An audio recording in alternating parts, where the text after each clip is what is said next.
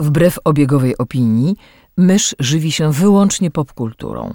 Jest zwierzęciem stadnym, które lubi dzielić się tym, co znajdzie ze światem. Jej naturalnym sposobem komunikacji jest przerywany śmiechem słowotok. Słuchacie podcastu Myszmasz.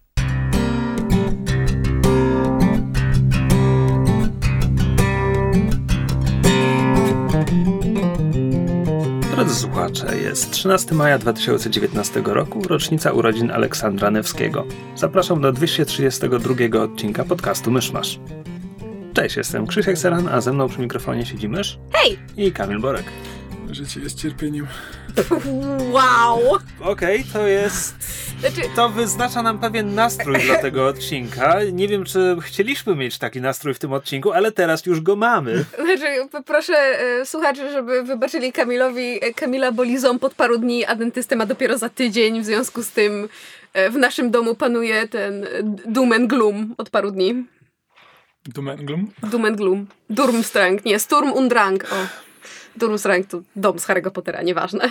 Szkoła. Cholera. Okej, okay, ale bo, bo, my, bo my za parę dni mamy nagrywać e, nowego Ghost Punka, więc jeśli to ma być nastrój, ja, ja muszę teraz się odpowiednio przygotować do tego. No jak to? Nastrój będzie cokolwiek morderczy, podobno. Zobaczymy. Zobaczymy. Przekonamy się. E, być może. Aha. Kiedyś. Kto wie. E, dobrze, e, zebraliśmy się tutaj, żeby nagrać e, myszmaszowy standard, to znaczy opowiedzieć sobie, co ostatnio wszyscy żeśmy. A więc... Mój mózg dopowiedział dalszą część tego zdania, które nie była tym, o co ci chodziło. Nieważne, mam jednotorowy umysł, kontynuuj. Okej. Okay. To byłby zupełnie inny podcast. Już nagrywaliśmy Myszmasza po zmroku parę razy.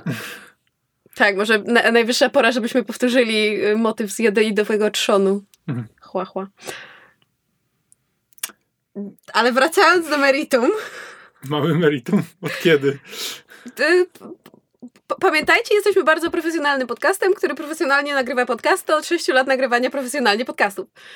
W związku z tym e, przejdźmy do tego, kto co ostatnio siem, jak to powiedział Krzysiek?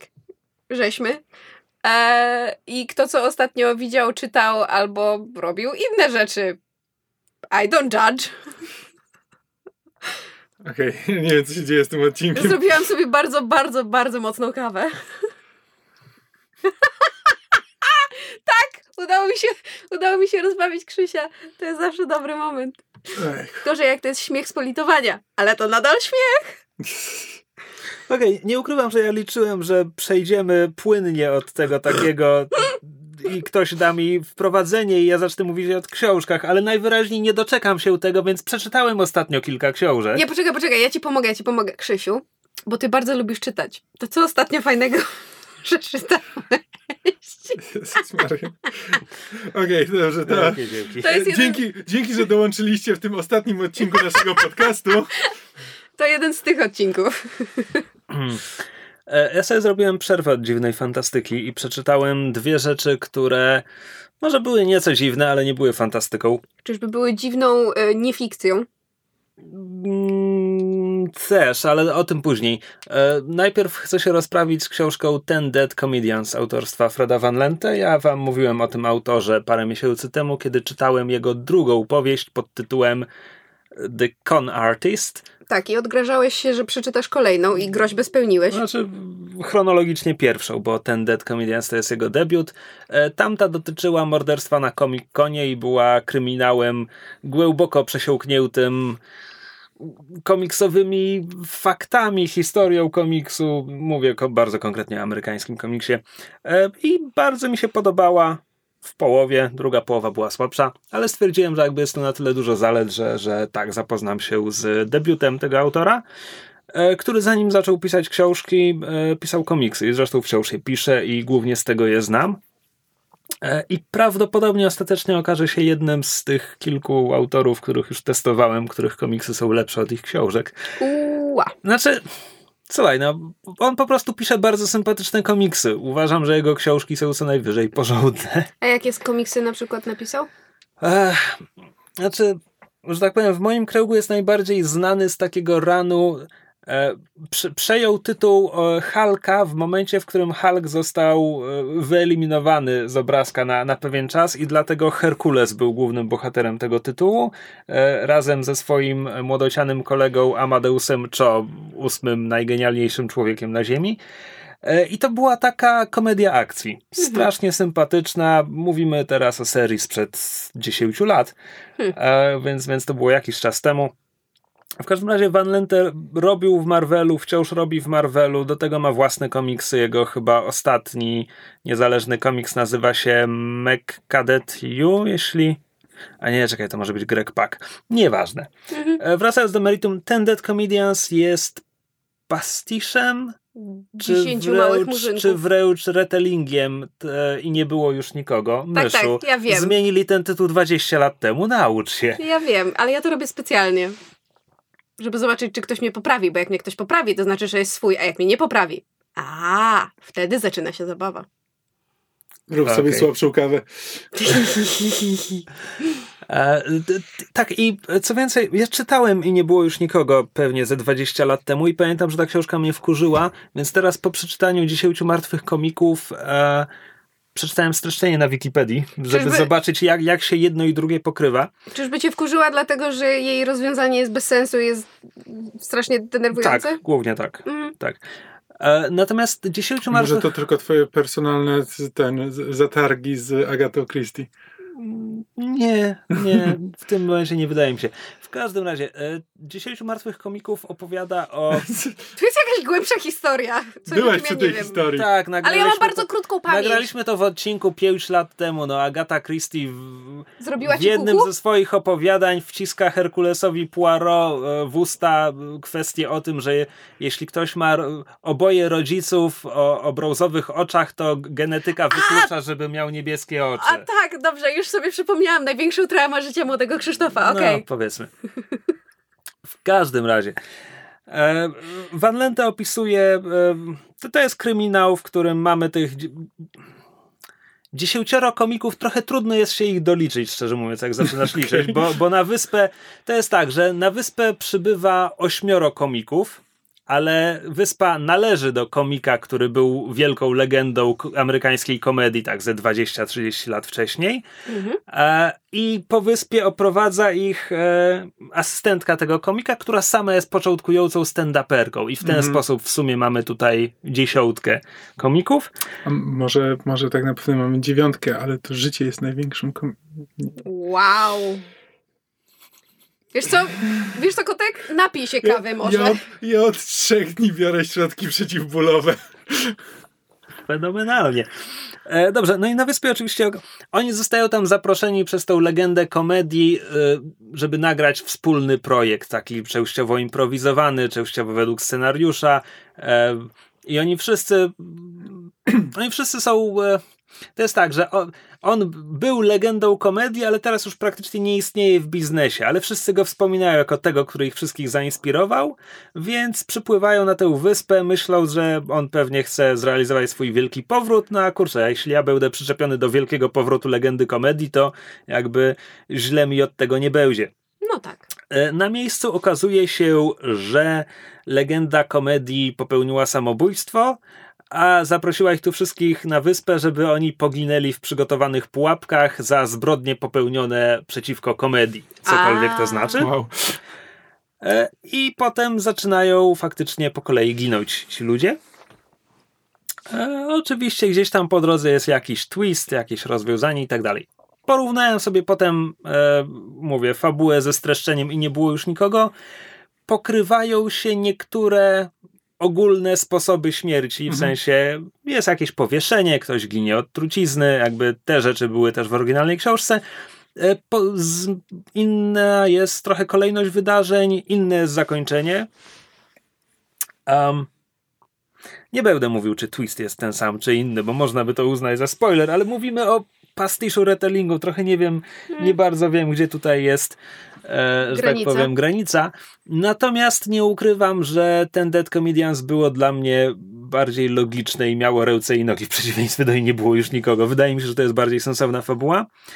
E, książka jest w miarę zabawna, bo opowiada o komikach, którzy w stresującej sytuacji zaczynają też opowiadać żartami, jako to, ten, wykorzystują to jako taki mechanizm obronny.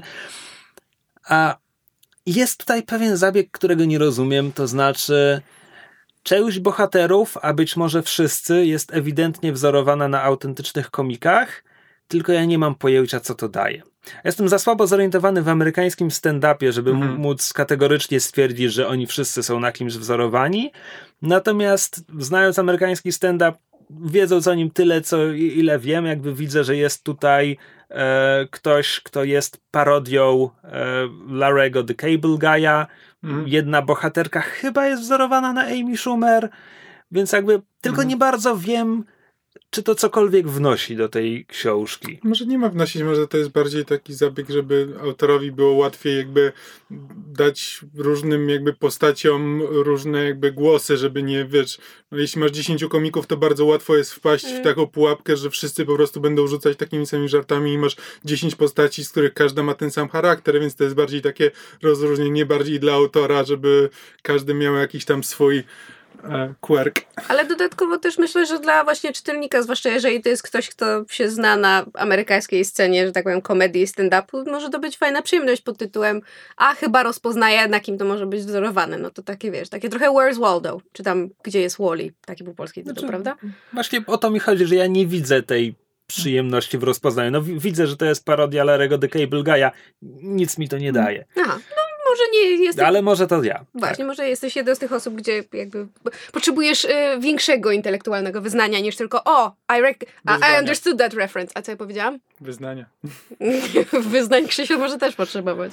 Może ja rzeczywiście będę słabszą kawę sobie robić.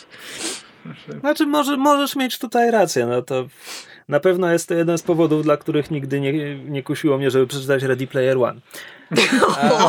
wow, sick burn. E, w każdym razie, podsumowując, e, Fred Van Lente jest przyjemnym pisarzem. Znaczy, mi się to po prostu dobrze czyta. E, to nie jest odkrywcze, jakby.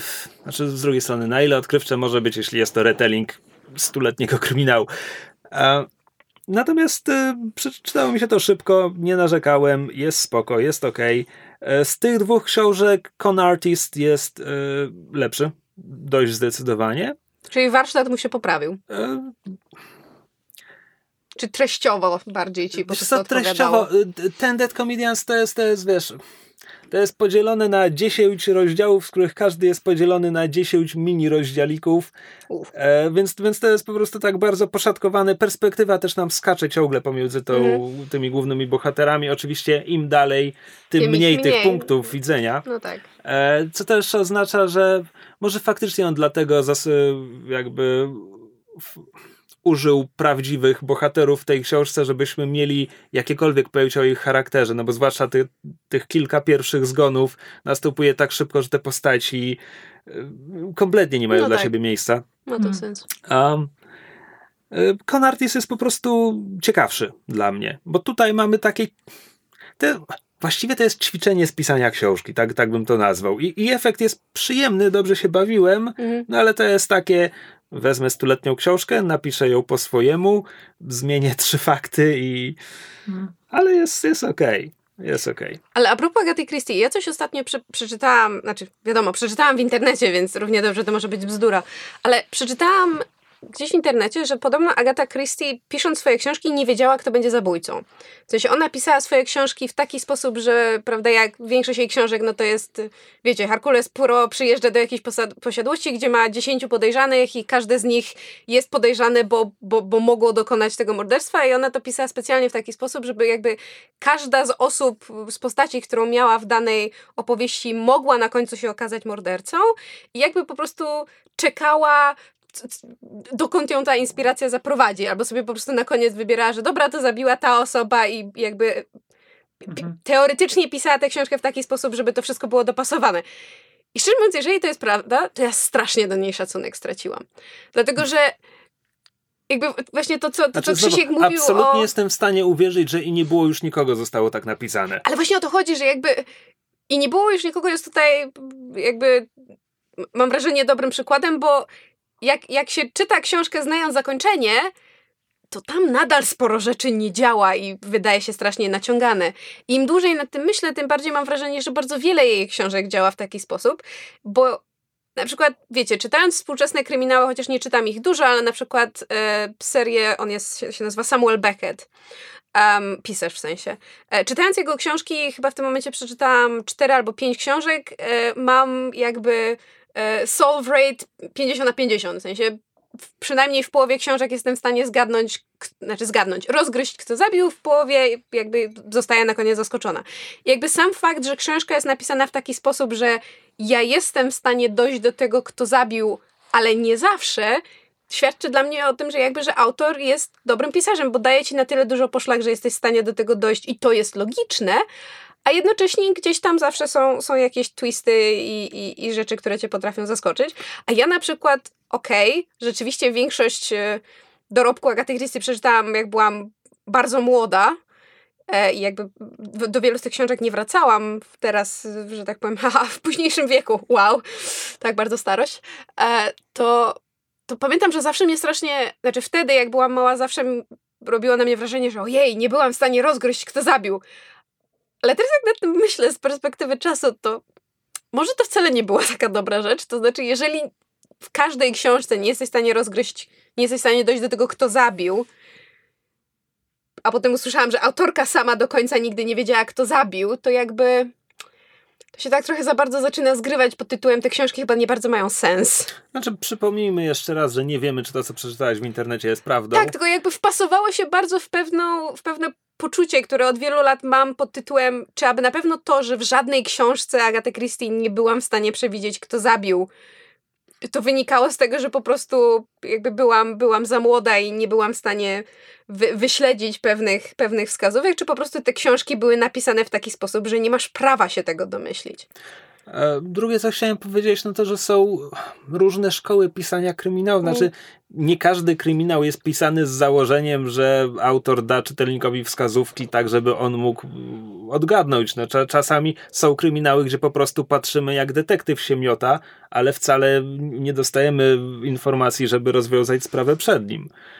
Ja, ja z kryminałów nigdy nie byłem wielkim fanem kryminałów. E, z kryminałów najbardziej lubię Colombo, gdzie e, od początku wiemy, kto zabił, a sprawa polega na tym, jak, jak Colombo to udowodni.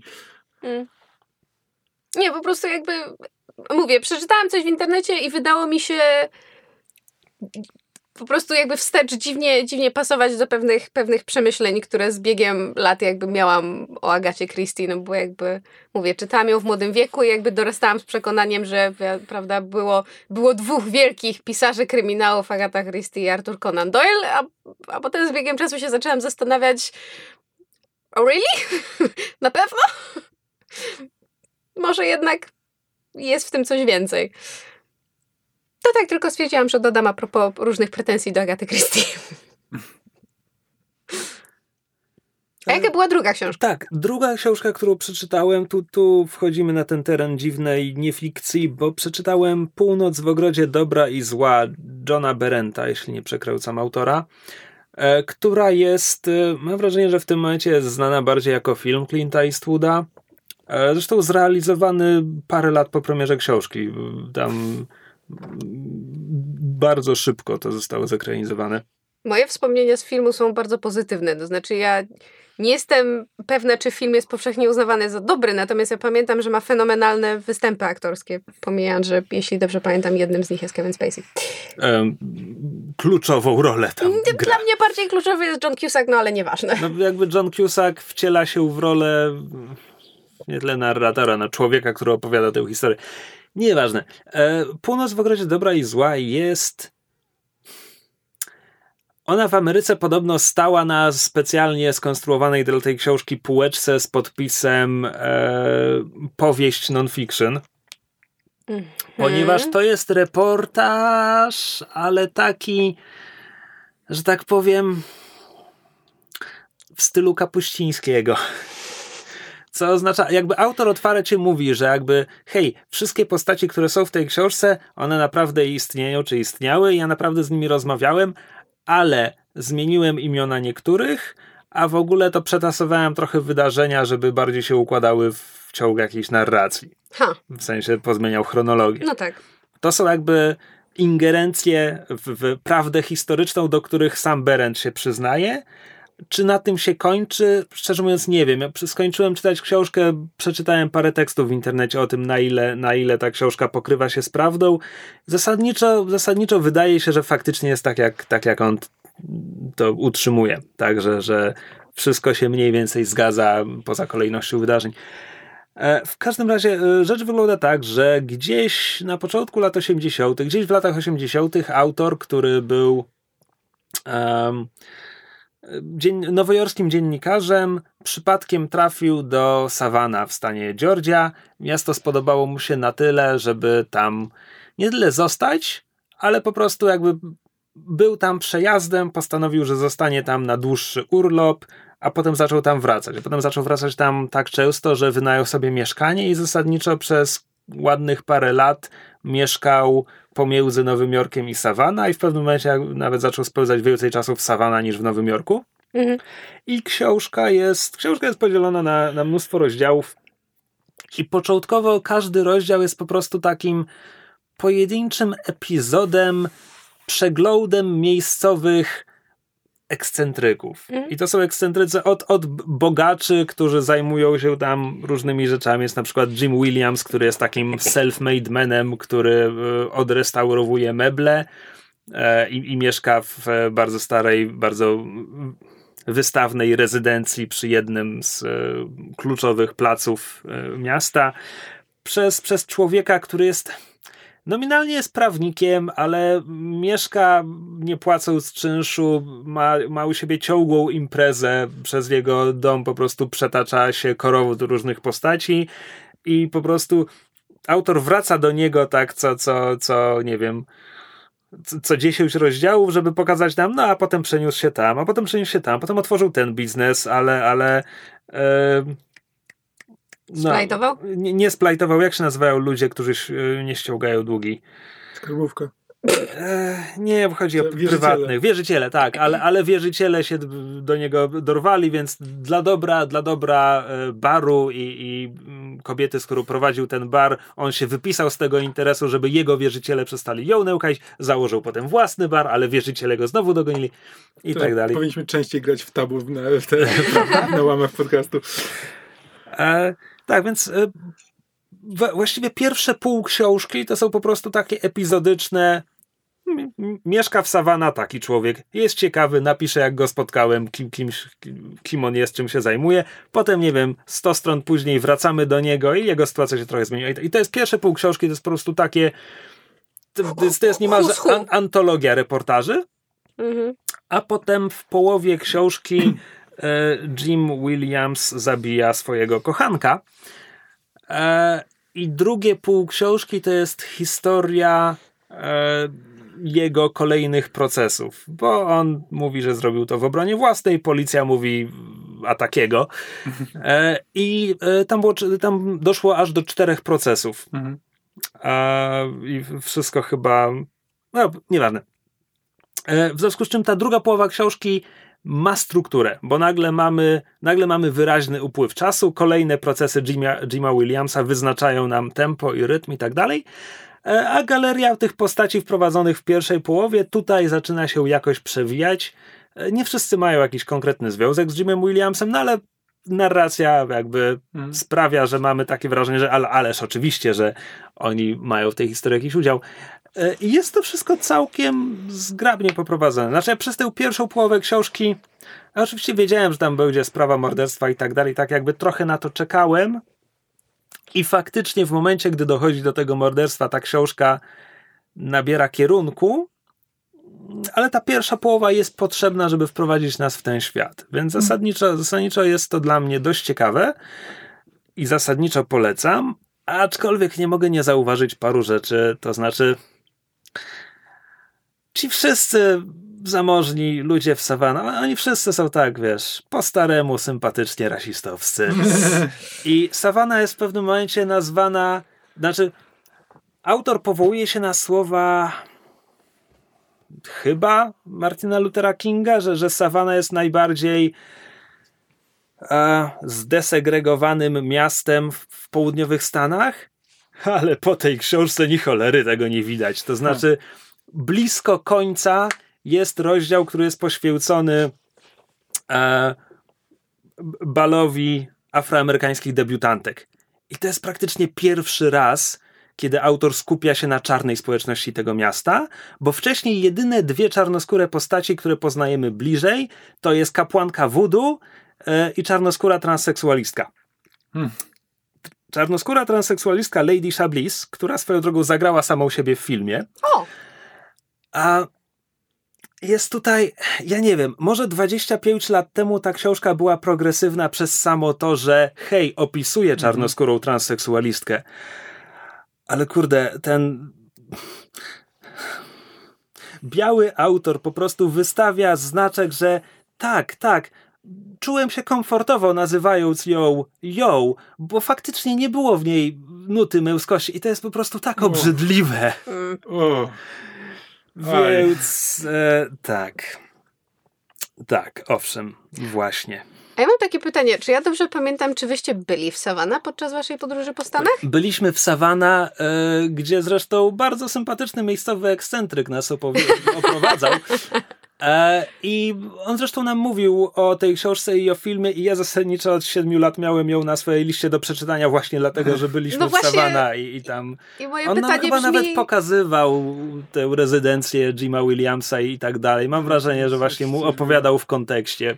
Stąd moje pytanie, wydarzeń. bo byłam ciekawa, czy jakby czytając książkę, czy tam jakby pewne wspomnienia z pobytu w Savannah ci wracały, Wiesz pewne co, miejsca, nasz coś pobyt takiego. w Savannah to był, to był No ja wiem, półtora krótko. dnia, Mm. więc ja jakby chyba więcej by mi dało, gdybym na Google Mapsach sobie oglądał lokacje, o których jest mowa w książce, bo, bo tak, no to pamiętam, tak, byłem na kilku placach w Savannah, tak, pamiętam, e, co pamiętam, pomnik Pułaskiego i ten, ten hiszpański mech spadający z drzew. Wystarczy, nie, mam już kontekst.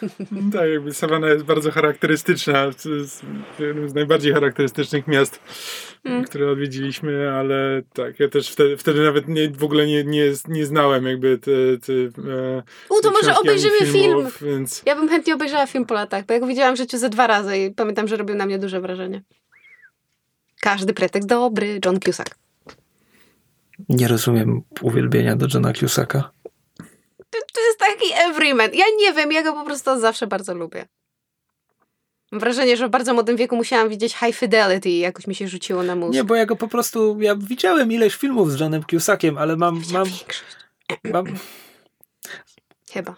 mam obecnie takie skojarzenie, że to jest trochę Matt Damon poprzedniego pokolenia. Znaczy, można go wstawić do filmu i on tam będzie. Mysz robi zdziwione miny. Nigdy w życiu bym nie pomyślała, żeby porównać Johna Cusacka do Matta Damona, ale okej. Prostu Może? Nie wiem. Placeholder aktora. No. Nie, nie, nie. Placeholderem aktora jest Mark Wahlberg. Nieważne. Myślałem o Marku Wahlbergu. Oczywiście, że myślałem o Marku Wahlbergu. Damon i takie wow! Właśnie to jakiś tak myślałem, straszny taki i tak właśnie- dla Matta Damona. tak czekałem, żeby to jakoś, jakoś się do tego odnieść, bo nie wiedziałem Cały jak czas to myślałem o Marku. Wahlbergu. Widzicie, Wiecie, bo- tyle nie, ale- myślę o Marku Wahlbergu, że nawet jego imię mi wyleciało Ale nie, bo ja tak sobie myślę na zasadzie, że ojej, porównanie Johna Cusacka do Matta Damona to tak jakby bardzo duży komplement dla Johna Cusacka. Ale z drugiej strony trochę Tak ale, Krzy- krytycznie. tak, ale Krzysiek to mówi w taki sposób, jakby to było c- to coś nie tak. I tak ja też próbowałem, to, próbowałem sobie to połączyć te kropki w głowie i jakoś się do tego odnieść. Ale dobra, to, to sporo tłumaczy. Biedny Matt Damon. Tytuł odcinka. E, tak, a teraz wróciłem do dziwnej fantastyki, także za jakiś czas będę znowu mówił o tym. Będziesz donosił. Mm. Właściwie, wiesz co, nie wiem, bo kończę czytać e, Zabójczy Miecz, mi się mieszają wszystkie tytuły trylogii Ancillary, e, ale nie wiem, czy będę mówił o tym osobno, czy już poczekam, aż dokończę trylogię i wtedy powiem naraz. Aha. No, W każdym razie czekamy. E, czytasz po polsku czy po angielsku? Po angielsku. Po angielsku. Dobrze. Dobrze, to zanim e, głos wróci w całości do Krzysztofa, e, to może porozmawiamy chwilę o drugim sezonie Star Trek Discovery, bo to jest taki serial, który ty, Krzysiek, oglądałeś z odcinka na odcinek, Na bieżąco, prawda? tak. Tak, a myśmy z Kamilem e, ostatnio usiedli i pochłonęli cały, cały sezon. Zresztą tak samo zrobiliśmy z pierwszym. E, bo ja już w tym wieku nie mam cierpliwości, żeby oglądać serial tydzień w tydzień, co Mhm. widzę po tym, jak czekam na kolejne odcinki Gry o Trony i tylko się niepotrzebnie frustruję. Poza tym my oboje mamy taką pamięć, że po tygodniu to już nie pamiętamy, co się działo w poprzednim odcinku, a teraz minęły chyba ze dwa tygodnie, odkąd obejrzeliśmy ten Star Trek Discovery i też, e, e, i też będziemy musieli sobie przypominać. No, Kurczę, w wypadku drugiego sezonu Discovery ja mam wrażenie, że oglądanie go tydzień po tygodniu może pomóc w odbiorze, bo on, zwłaszcza na początku, gdzieś tam nazwijmy to w pierwszej, jednej trzeciej, w pierwszym akcie tego sezonu, on jest bardzo epizodyczny. E, kolejne odcinki, tam jest oczywiście wątek nadrzędny, ale jednak ważniejsze jest to, co się dzieje w tym danym odcinku. I mam wrażenie, że one mogą oglądane wszystkie, wszystkie naraz mogą nie wybrzmieć odpowiednio, ale Czy ja nie wiem? czy, tak, czy, e, czy, czy będziemy e, spoilerować? Tak. No E, jakby to na tym, trzeba, na tym etapie nie ma czy- sensu unikać To spoilerów. ostrzegamy w takim razie, jeśli nie oglądaliście Star Trek Discovery, a chcecie, to przeskoczcie do następnego segmentu. Timecody są w opisie odcinka. Tak, bo omawiając sezon drugi będziemy wspominać o pierwszym, więc... Tak, to też. E, no tak, bo te pierwsze, pierwsze odcinki to jakby tak e, w, próbują nam wmówić, że to jest jakby epizodyczne. Znaczy, znaczy wiadomo, że te, te sygnały, które się Znaczy, pojawiają, no to mają mówisz, jakieś... no, sopu- wszy- wszystko dotyczy poszukiwania tego czerwonego anioła i No tak, tak, dalej, ale czerwony anioł skakał sobie po galaktyce, więc mamy po prostu w tym odcinku polecimy tutaj i będziemy wśród kosmicznych amiszów. W tym odcinku polecimy tutaj i wszyscy, którzy nie obejrzeli krótkometrażówki, e, która rozgrywa się na planecie Saru, będą się zastanawiać, o co tu do cholery chodzi. I tak dalej. Znaczy, myśmy nie oglądali krótkometrażówki i nie mieliśmy żadnych problemów. Znaczy, Ja okej, bardziej- może przesadzam. Po prostu pomiędzy pierwszym i drugim sezonem ukazały się cztery odcinki short tracks, z których dwa mają kluczowe znaczenie dla fabuły Znaczy, tego sezonu, ja, ponieważ ja miałem to poczucie, kiedy się pojawiła ta Queen... e, królowa Po, tak. Sala, Salama Ding Dong. E, That's space racist. E, I tak na zasadzie, a powinniśmy ją znać, czemu, czemu serial zakłada, że ja wiem o kogo chodzi. Tak, E, więc mamy e, cztery krótkometrażówki, z których jedna rozgrywa się na planecie Saru i pokazuje to, jak on dołączył do Gwiezdnej Floty, w związku z czym jest jakby pierwszym naszym spojrzeniem na ten świat, no Mhm. bo ukazała się przed drugim sezonem i tam poznajemy jego siostrę, tam poznajemy realia konfliktu tych dwóch gatunków i tak dalej. Ale to, to akurat było dla mnie dobrze poprowadzone, bo ja Mhm. a, a w żadnym w momencie nie miałem wrażenia, że czegoś mi brakuje. Okej. E, Inny dotyczy właśnie spotkania Tilly z e, królową Po, jak się Mhm. okazuje. Na początku ona jest po prostu pasażerem na gapę na pokładzie, na pokładzie Discovery i to jest takie całkiem sympatyczne. Pierwszy kontakt.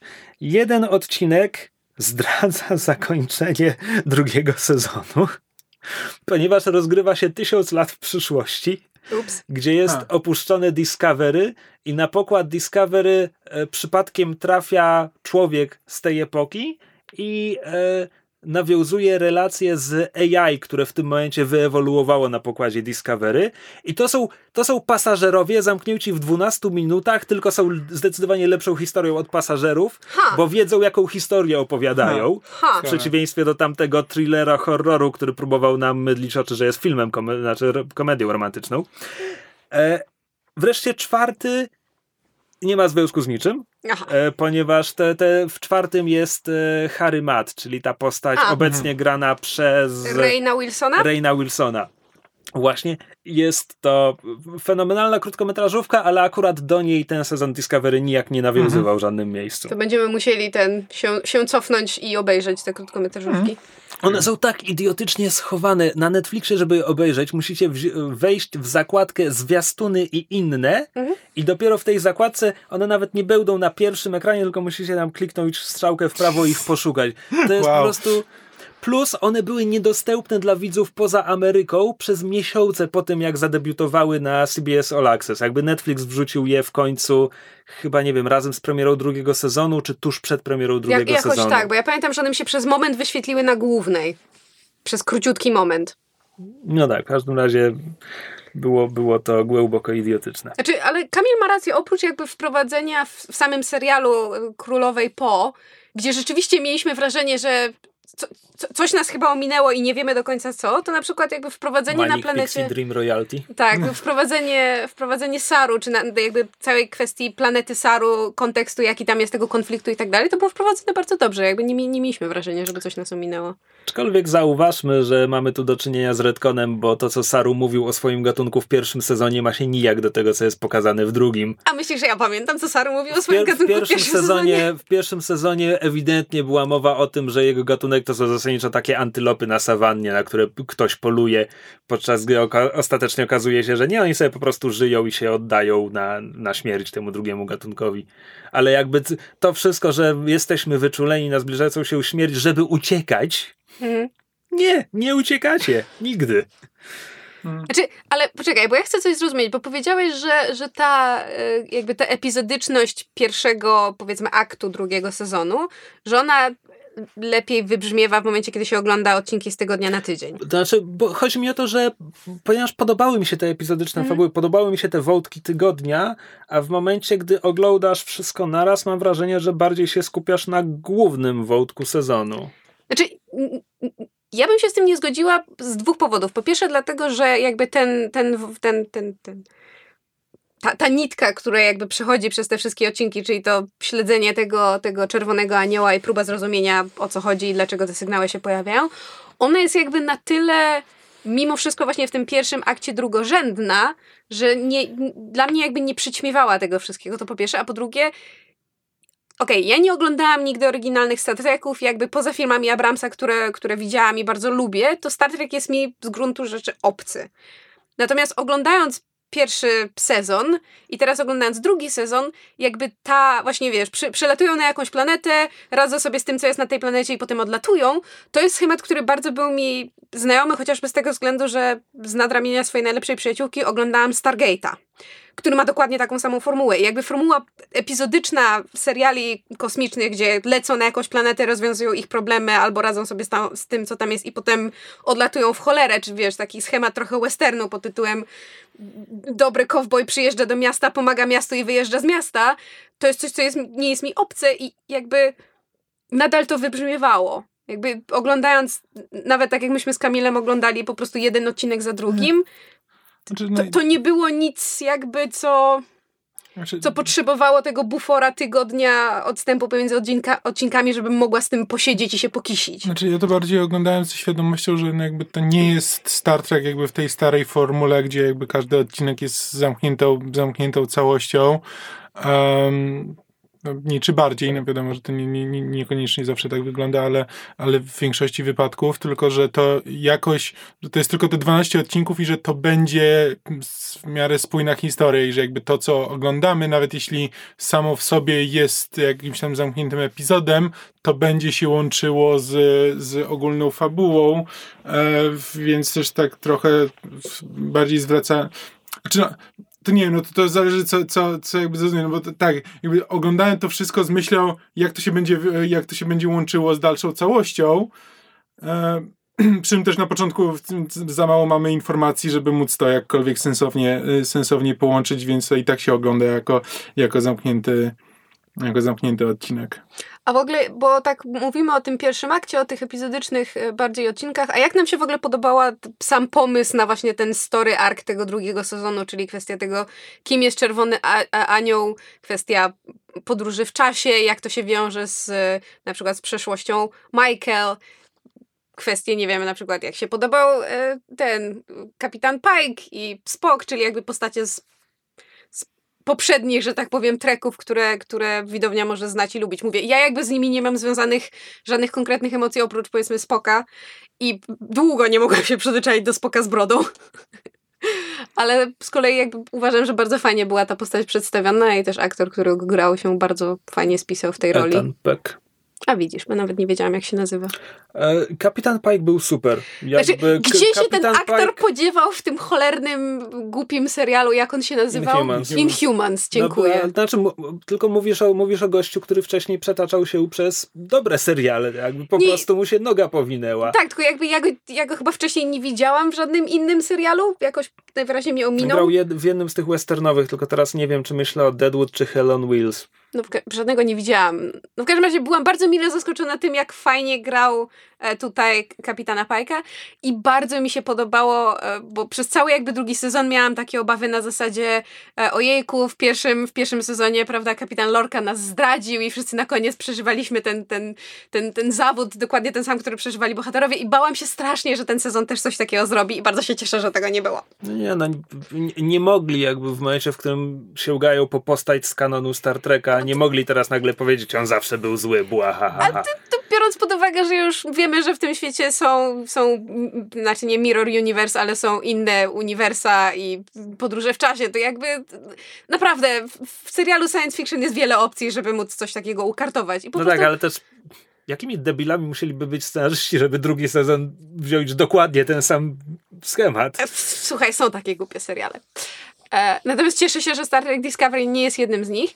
I pamiętam jeszcze też, myśmy w trakcie e, oglądania z Kamilem w pewnym momencie Kamil ze 3 czy 4 razy przy jakby pojedynczych odcinkach, już w tym momencie nie pomnę których, ale Kamil mówił po prostu, jaki to jest piękny serial. W sensie jakby realizacji, tego jak on wizualnie wygląda, jak pewne ujęcia są nakręcone.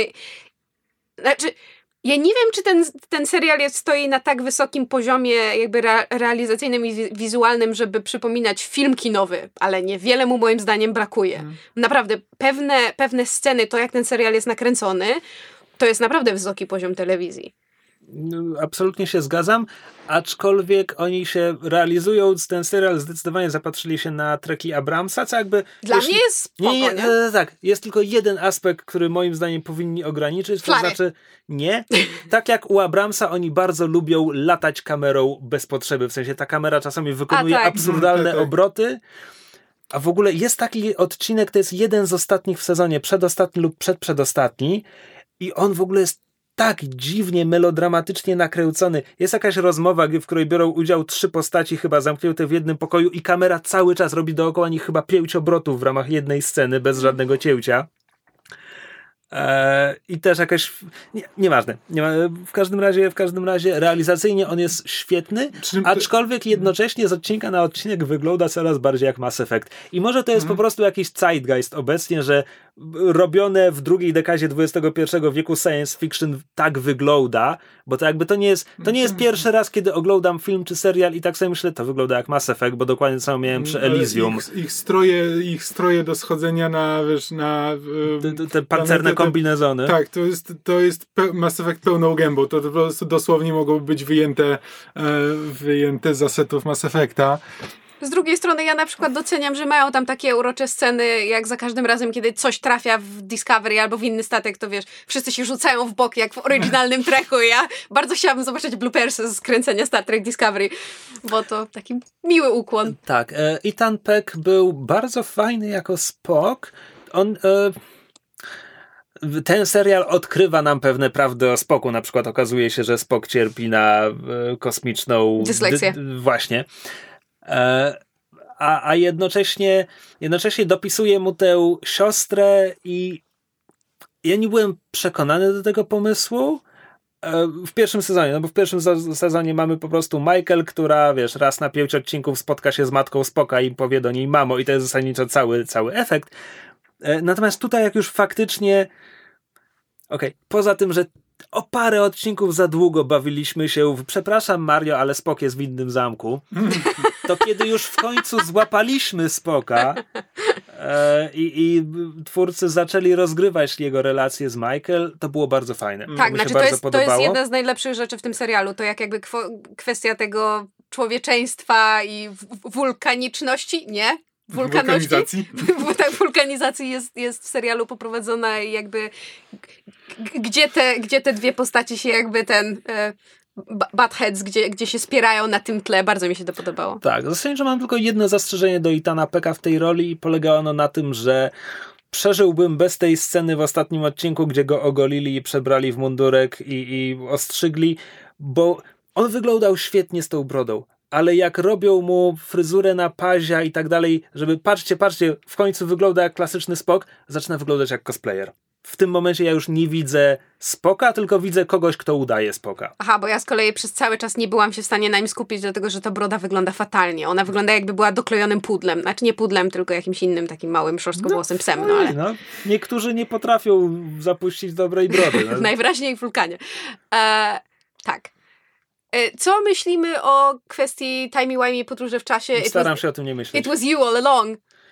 E, I twoja matka żyje i w ogóle. Znaczy, no, twoja matka żyje... Ujmę to tak. Nie przeszkadza mi to, Mhm. natomiast to nie był wątek, dla którego oglądałem ten serial. Mhm. Jakby lubię te postaci. Bardzo lubię to, że twórcy w końcu zauważyli, że w pierwszym sezonie mieli tę obsadę mostka, która była kompletnymi statystami i w tym sezonie zaczęli coś z nimi robić, aczkolwiek zaczynają w odcinku z kosmicznymi Amishami, który jest pod tym względem kompletnie spartolony, bo biorą tę ołosekund ze sobą na misję i potem nie dają jej nic w tym odcinku. Mamy powiedziane, bierzemy cię na misję, bo wychowałaś się w społeczności luddystów, a tutaj są kosmiczni Amisze, to się dobrze zgrywa. Dobra, okej. I nic jej nie dają do roboty. Nic Tak. scenariusz jej nie dał do roboty, to Znaczy, było też- straszne. Znaczy, tak, no, ten, jest, no, ten wątek, jak się nazywa ta cybernetyczna kobieta? Airam. Ai- Airam? Iram, no jakoś tak. Ariam? No, nieważne. E, s- Nie, nie wiem jak to wymówić, ale pisze się Airiam. Znaczy, bo oni jakby dają jej osobowość w tym samym odcinku, w którym później ona musi się poświęcić w dramatyczny sposób, zamiast to trochę rozciągnąć i wiesz, żeby ona tam była i żeby to jakoś wybrzmiało, to to jest tak skondensowane tylko do tego jednego odcinka i dla mnie to totalnie nie Tak, wybrzmiało. to też było, to też było słabe. Znaczy jakby, rozumiem, to, to, to był ładny odcinek, to wszystko było fajnie zrobione, ale mm, ale jakby dla mnie, dla, jakby rozumiałem, że dla postaci to, to dużo znaczy i jakby po, po, musiałem patrzeć przez pryzmat postaci, ale dla mnie osobiście to nie wybrzmiewało Myślę, że w tak. odcinku jak jest pogrzeb, Saru śpiewa tam jakiś kelpieński ten Mhm. mm, pogrzebowy ten. Tren. e, To, to, to był Doug Jones. On to naprawdę zaśpiewał. Tak, znaczy słychać po głosie. Okej. Tak tylko mówię. E, czy wy wiecie, jakie tam jest zamieszanie, jeśli chodzi o aktorki grające Iram? Bo to jest Nie? dziwne Nie. i śmieszne. Aktorka grająca Iram zmieniła się między pierwszym i drugim sezonem. A. Aktorka grająca Iram w pierwszym sezonie pojawia się w drugim sezonie jako pani oficer, która zastępuje Iram po jej śmierci na tym samym, na tej samej pozycji na mostku. Uuu. Wow. e, to rzeczywiście ciekawe i zabawne. Prawda? Tak, Prawda? Wow. tak. Okej. E, Co jest potem też bardzo śmieszne, bo wprowadzają tę postać i w ostatnim odcinku, jak Pike się żegna z załogą, to wymienia ty, ty, ty byłeś taki dzielny i odważny i ty też, i ty też, i ty w tamtym odcinku to było dobre, nie, nie, nie, a potem mówi o tej postaci, a ty tak godnie byłeś. zastąpiłaś Iram. Okej. Znaczy, dla mnie te, te całe podróże w czasie, sam, sam motyw podróży w czasie jakby spoko, nie mam nic przeciwko. yy, Czasem nawet jestem w stanie przymknąć oko na tam, jak wewnętrzna logika e, świata i tego, jak te podróże w czasie działają, jest niespójna. E, fakt, że na koniec się okazuje, że jakby, że, że Michael nie może pójść w przód, bo najpierw musi się cofnąć, bo to była ona i musi zostawić te tam ileś tam sygnałów. No musi domknąć No pętlę. tak, to musi domknąć pętlę. To było bardzo spoko. E, Sam motyw tego, że, że jej mama żyje i jak to tam jest wple- wplecione w całą resztę, okej, spoko. Znaczy, mi się bardzo podobało. E, no przepraszam, bo do- doszłaś po prostu do jej mamy.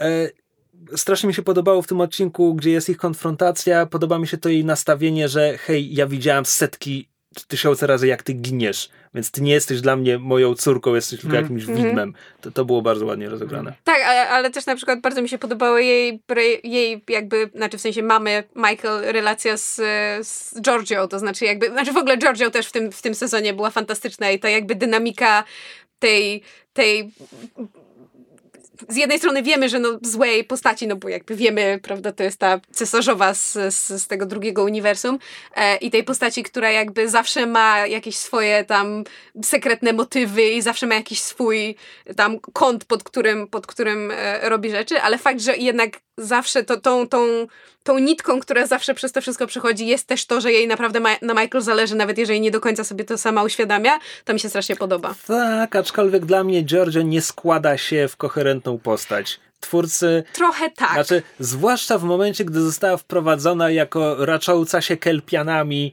tyranka kosmiczna, po czym już dwa odcinki później ona się próbowała szlachetnie poświęcić, żeby pomóc Michael.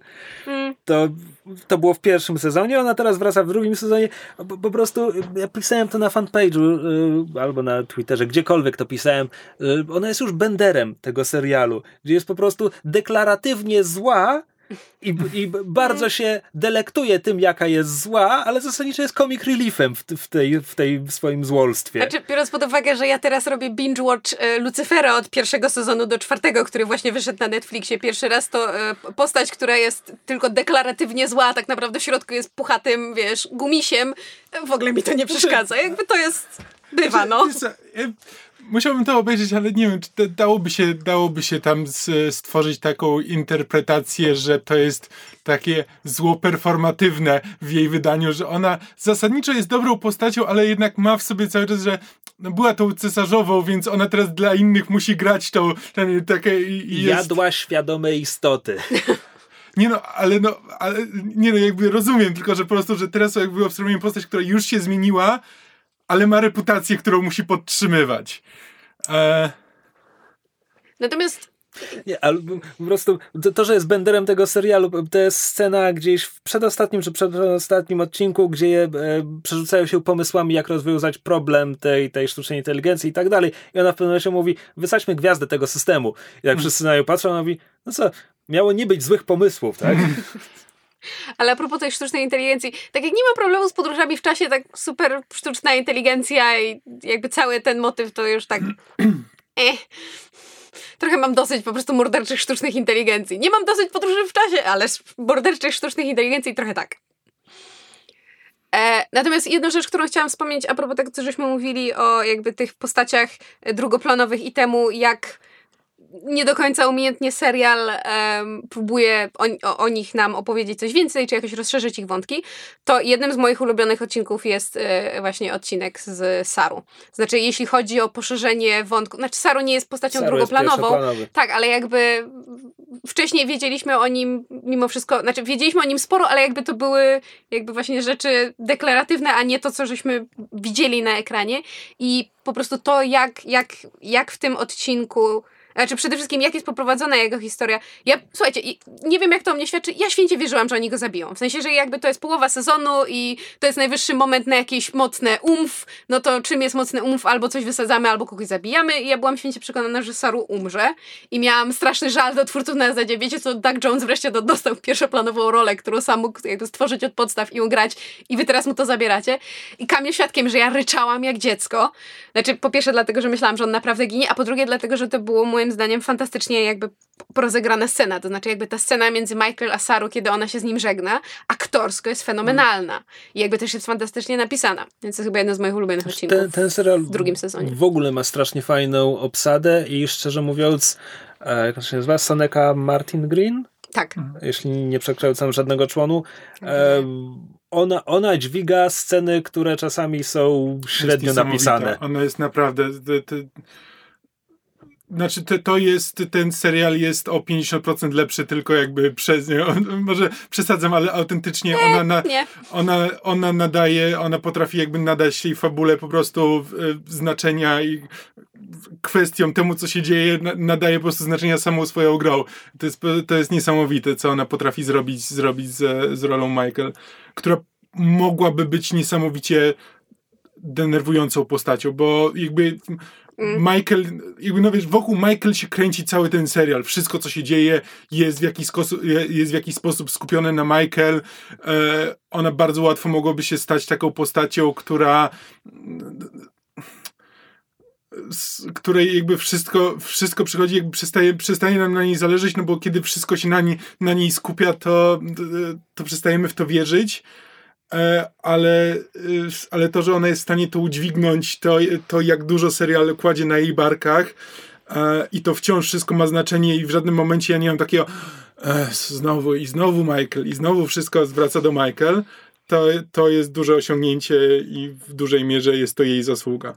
Mm, Zwłaszcza, że łatwo byłoby tę postać sprowadzić do, do takiej na zasadzie, o ja zawsze mam rację, wszystkie decyzje, które podejmuję są, są jakby ostatecznie okazują się słuszne, Mhm. mimo tego, że wszyscy po drodze w nie wątpią. Jakby ona jest prowadzona bardzo jakby z jednej strony konsekwentnie, a z drugiej strony to nie oznacza, że jest w jakiś sposób, nie wiem, przewidywalna czy właśnie męcząca. Tak, ale też to, że ona właśnie jest pewna siebie, jakby robi rzeczy, które później okazuje, jakby dopiero inni się p- przekonują, że miały sens, ale to też nie jest tak, że ona jest zawsze ich w 100% pewna. Znaczy, nawet kiedy ona uważa, że musi coś zrobić i że nie ma innego wyjścia, to nie jest, to, to nie jest takie kowbojskie na zasadzie, że ja teraz zrobię, a później wy się przekonacie, że to jest prawda, tylko w niej jest też peł, pełno, pełno wątpliwości do tego, co robi.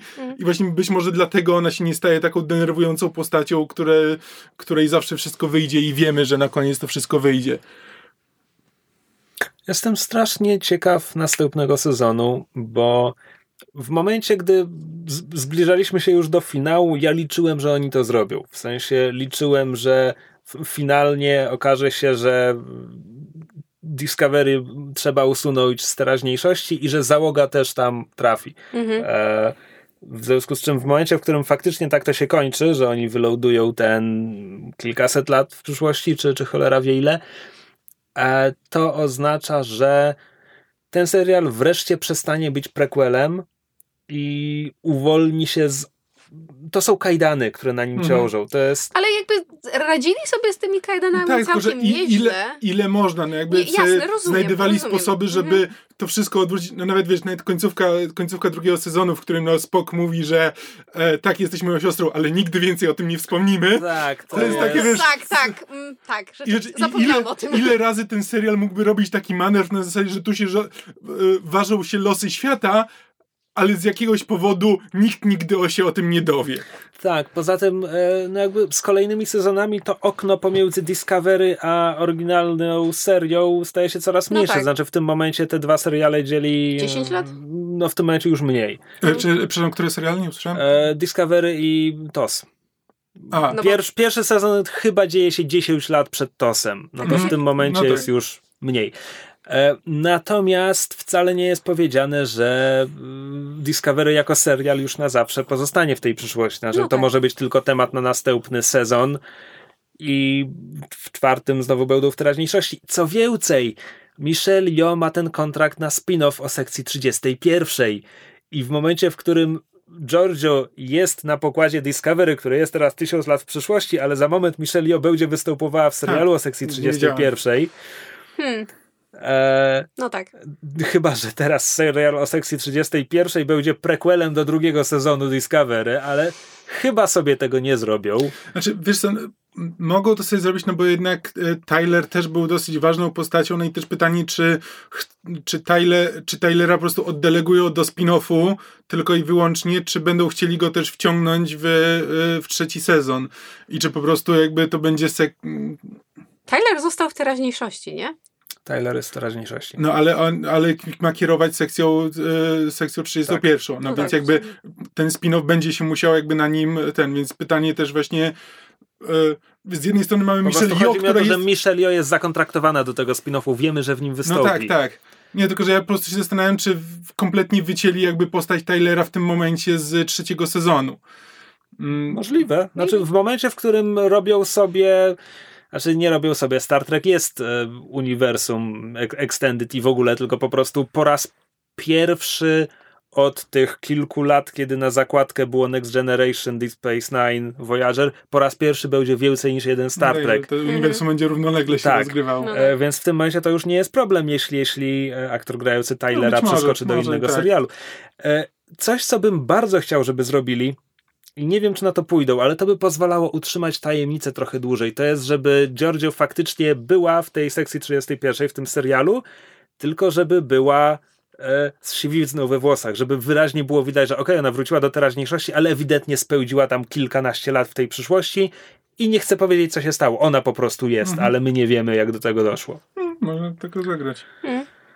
No tak, ale to w tym momencie to ja już piszę Tak. swój fanfic, a nie... Tak, ale też ten serial ma ułatwione to, że sekcja 31 z zasady jest tajna, więc nie będą musieli tłumaczyć za każdym Znaczy, razem, czemu nikt się nie dowie, dowiedział o tym wcześniej. Trekowy internet przy, po każdym odcinku Discovery przypomina, że sekcja 31 powinna być zdecydowanie bardziej tajna niż jest w Discovery. Mhm. W sensie, że ona się pojawia, chyba debiutuje w Deep Space Nine i wtedy praktycznie nikt z normalnej Gwiezdnej Floty nie ma pojęcia, że oni w ogóle istnieją, Mhm. A w Discovery Tak, ewidentnie pokazują- wszyscy oficerowie Tak, pokazują wiedzą. czarną odznakę i wszyscy od razu wiedzą o co chodzi. Tak, tak, tak. Znaczy z drugiej strony to jest tam jakoś trochę tłumaczone, niezbyt dobrze jest to wyłożone w serialu, ale przynajmniej w pierwszym sezonie Discovery tak jakby trochę podpada pod sekcję 31, w sensie tam na pokładzie byli normalnie mm, nie ochroniarze, no ale członkowie tam ochrony z czarnymi odznakami.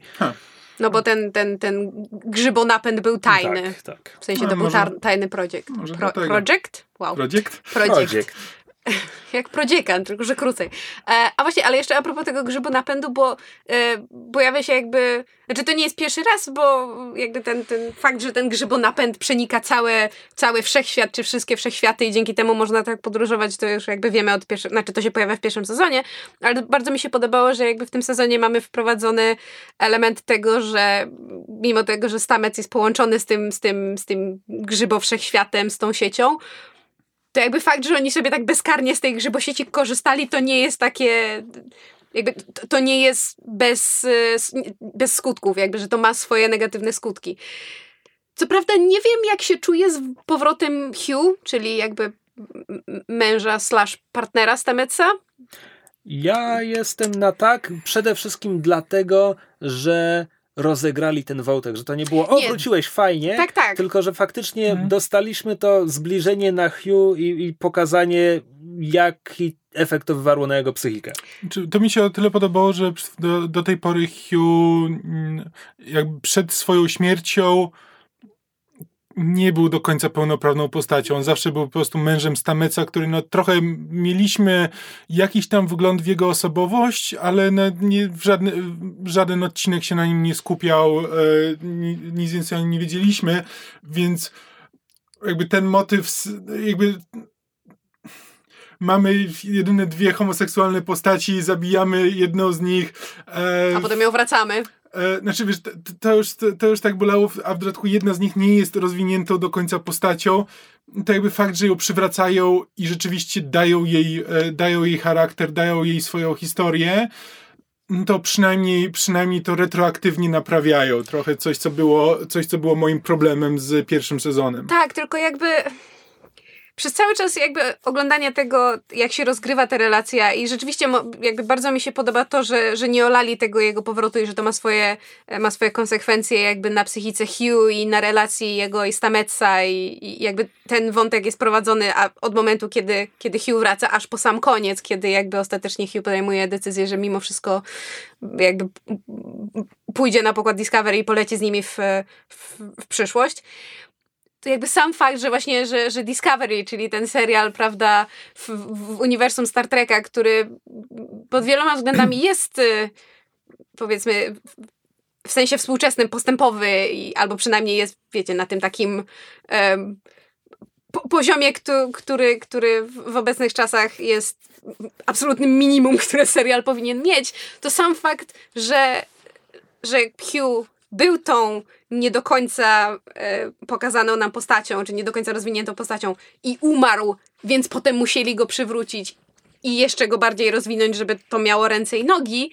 Jakby sam ten fakt, za każdym razem jak widziałam Hugh i patrzyłam na te relacje, to miałam takie, aha, czyli jakby teraz próbujecie się ten, znaczy zrekompensować nam, że żeście go zabili.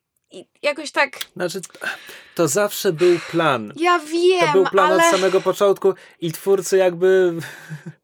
Znaczy, ja też rozumiem, zwłaszcza dla aktorów to musiało być ciężkie, kiedy oni musieli jakby, bo, bo, bo oni mówili fanom w internecie, że hej, oglądajcie dalej, prosimy, oglądajcie dalej, bo to nie jest koniec tego wątku, ale w samym pierwszym sezonie to oznaczało tylko tyle, że Hugh wraca jako widmo w grzyboświecie, czy coś takiego, więc, więc tam była ta druga fala, że aha, aha, czyli powiedzieliście nam oglądajcie dalej, bo pokażemy wam jego ducha. Świetnie, dziełki. I, I oni nie mogli powiedzieć, ale drugi sezon. Znaczy, ja jakby nie twierdzę, że reakcja internetu, czy social media, czy fanów serialu nie była przesadzona, bo pod pewnymi względami być może była, ale z drugiej strony, jak się weźmie poprawkę na szeroki kontekst y, mediów i popkultury i tego, że jakby właśnie e, osoby z społeczności LGBTQ, które chcą widzieć postaci takie jak one na ekranie, dziewięciu przypadkach na dziesięć dostają, wiecie, figę z makiem i jeszcze że tak powiem, brzydkie słowa od twórców pod tytułem Czego wy od nas chcecie, to jakby fakt, że było takie nastawienie i teraz mimo wszystko niektóre reakcje, na, nawet na powrót Hugh i nawet na to, jak ta relacja jest poprowadzona, mimo że jakby dają temu odpowiednio wiele czasu i, i nadają temu odpowiedniej wagi, jakby ja się nie dziwię, że te reakcje są pełne wahania i moje też do nich należą. To znaczy jakby ja się cieszę, że oni to prowadzą dalej i, i będziemy hopefully dalej widzieli rozwój tej relacji, ale jakby trudno, trudno nie, nie odczuwać pewnego wahania w momencie, kiedy człowiek się tyle razy sparzył. I jakby chcę mieć jak najlepsze myśli o Star Trek Discovery, bo mówię, pod wieloma względami to jest serial, który, jeśli chodzi o, nie wiem, o reprezentację, o dywersyfikację, robi to dobrze. Ale się boję. No nic, no, zobaczymy. Wiesz, w, tym, w tym sezonie jeszcze w pakiecie dostaliśmy Tignotaro. No też prawda. Swoją drogą, jak tylko zobaczyłam, to miałam taki, u, jej! Cześć, kto? E, ona gra tę mechanik Jet Którą Reno. oni znajdują A, na tej planecie no tak, i ona tak, tam tak. w pewnym momencie casualowo wspomina, że miała żonę, żonę, która tak, tak. niestety tam zmarła.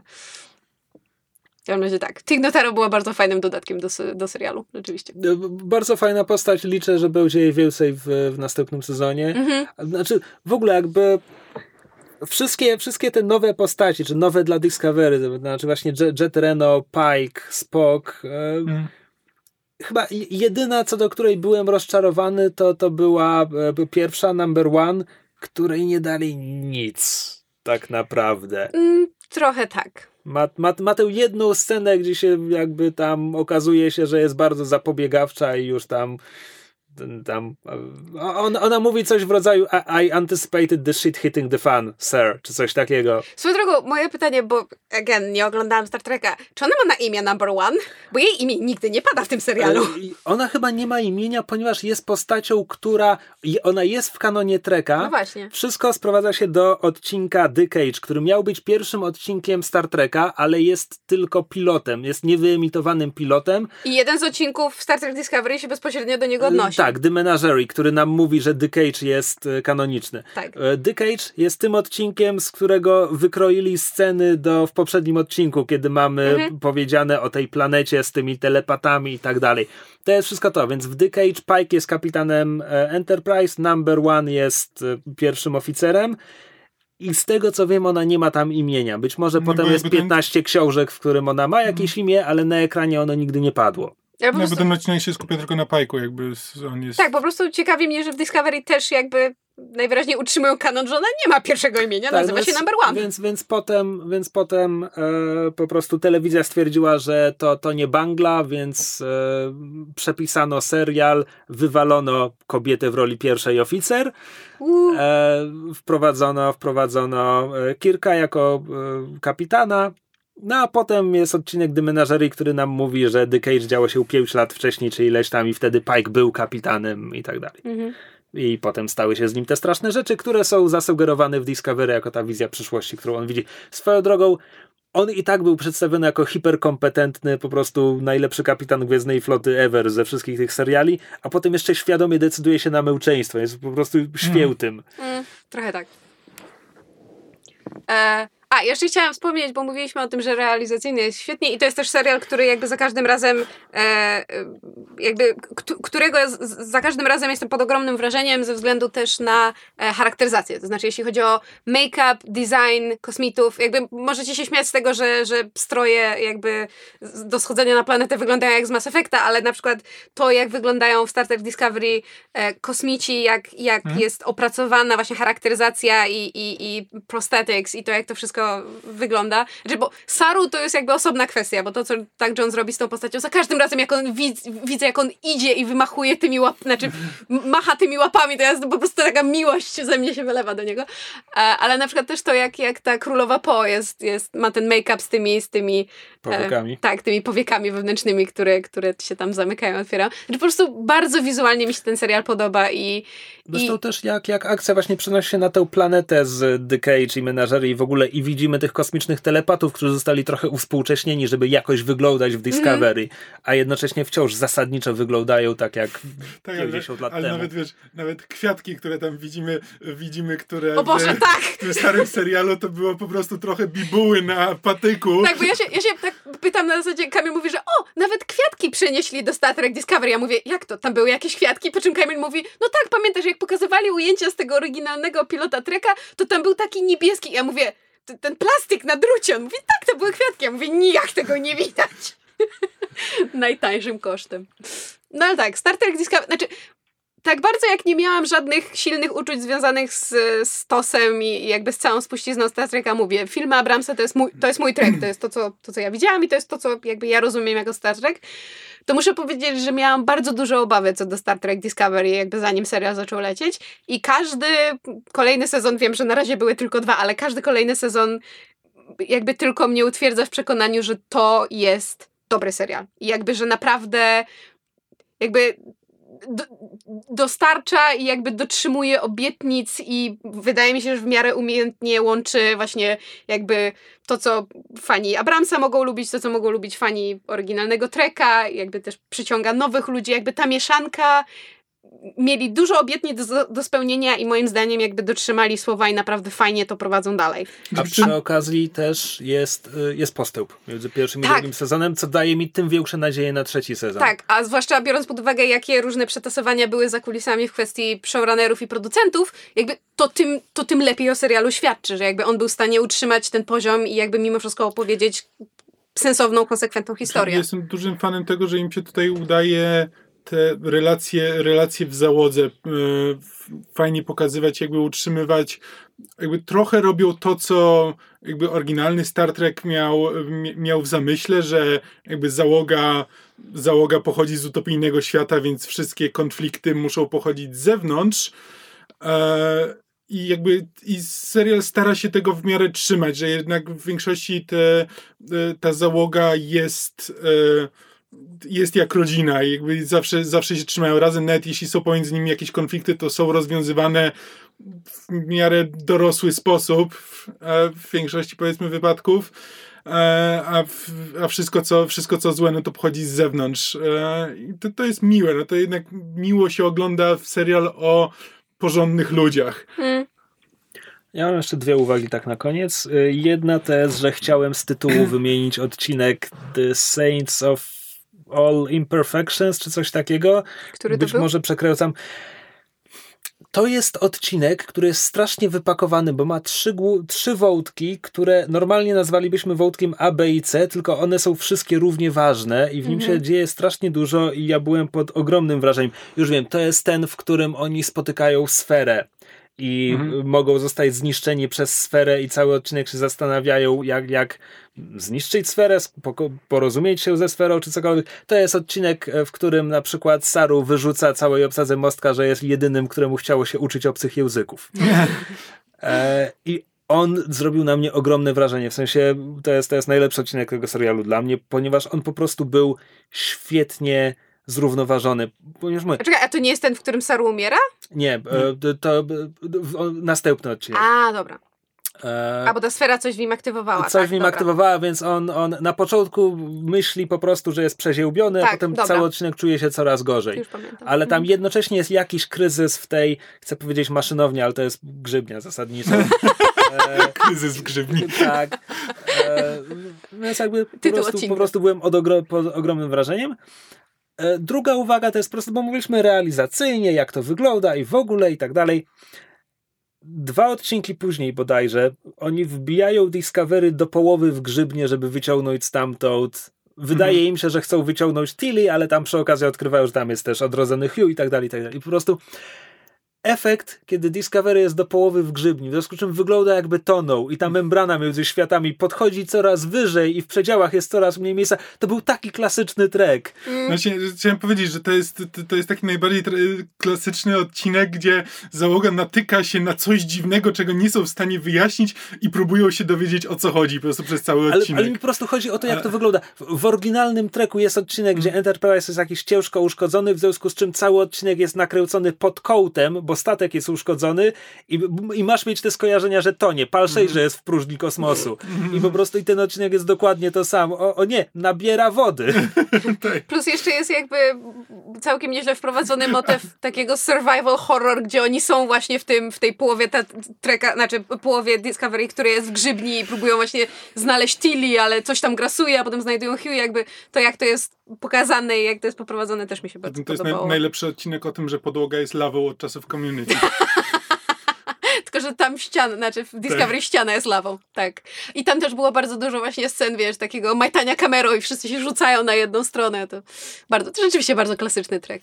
Tak, no więc e, dobrze, że podoba nam się Star Trek, bo dostaniemy jeszcze cztery inne seriale. Ja? ja słuchaj, I'm game. W tym momencie klepnięta jest sekcja 31, Picard, który nie nazywa się Picard, ale będzie miał w obsadzie Alison Peel i Patricka Stewarta i strasznie na to czekam, ponieważ Patrick Stewart i Alison Peel. E, Jest jakaś animacja w produkcji i coś jeszcze jednego, które w sumie nie wiem, czy to wciąż powstaje. Była mowa o czterech spin-offach, ale tylko o trzech wiem coś konkretnego. Czyli też miło, że ten Orsi sobie ewidentnie jakoś ra, ra, radzi, bo A nie tak... Kurtzman? Czy nie, Kurtzman. Kur- Kurtzman. Kurtzman, Kurtzman. Kurtzman, sorry, z- zawsze, zawsze ich mylę. Właśnie, bo, bo oni mają takie, znaczy oni jako duet tam są tak nie do końca, no, oni robili Sleepy Hollow. Oni mają e, taki hit or miss trochę. Tak, więc trochę się tak martwiłem, czy to, czy to dobrze zadziała, ale na, te, w tym momencie jestem optymistycznie nastawiony. Szczególnie, że to nie on będzie robił, tylko co najwyżej wybierał ludzi, którzy będą robili za niego. A, ale, ale najwidoczniej ten. Ale wygląda na to, że jest szansa, że rozumie treka i że z tego wyjdzie coś fajnego. Mm, jesteśmy dobrej myśli. Dis disco super. Disco dostaje od myszmasza dwa kciuki w górę. Bo tak się powinno mówić. Disco. Swoją drogą e, właśnie są oficjalne t-shirty, w sensie fanów Star Trek Discovery, które mają po prostu na klatce czcionką Star Treka napisane disco. I moim zdaniem to jest genialny po prostu pomysł. Masz, wiesz, koszulkę z napisem disco. Mm. Disco, disco, disco, disco Tak. ponad wszystko. Jeszcze powinny być, wiesz, takie srebrne takie kwadraciki jak, jak, jak disco ball. Haha. No nieważne. Mhm. E, tak. A czekaj, bo wspomniałeś o, o tym serialu animowanym e, Star Treka, ale ty ostatnio widziałeś jakąś animację. Coś obejrzałeś. Tak, e, bo ja oglądam e, ja oglądam prawie wszystkie animacje DC jak wychodzą, oni ich publikują ze, ze trzy rocznie. E, I najnowsza nazywa się Justice League vs. The Fatal Five. Ja to mówię tak poważnie i powoli i z rozmysłem, ponieważ ja to zawsze przekręcam na Furious Five. Ale that's a mouthful. A- Trudno powiedzieć. Wiesz co, oni sobie upodobali, to jest ch- chyba piąty film, który nazywa się Justice League versus cokolwiek. E, W każdym razie ten projekt mnie interesował z kilku powodów. Jakich? Producentem wykonawczym jest Bruce Timm, co obecnie jest mniejszym powodem A. do radości, biorąc pod uwagę, że on również Killing odpowiada Joke za. Killing Joke, O. czy to Batman i Harley Quinn, które też ma jeden dobry, do, dobry dowcip, który następnie zostaje skopany. Mm. Ale z drugiej strony to jest Bruce Timm, No właśnie. tak? który jeszcze 5 lat temu zrobił e, Justice League e, Gods and Monsters, który jest moim no, ulubionym filmem animowanym U, tej pamiętam. dekady. W sensie z tych DC, bo jakby oczywiście nie ma, nie ma podskoku do Spider-Man i to The Spider-Verse. Ale jakby poruszając się w zakresie tych DC.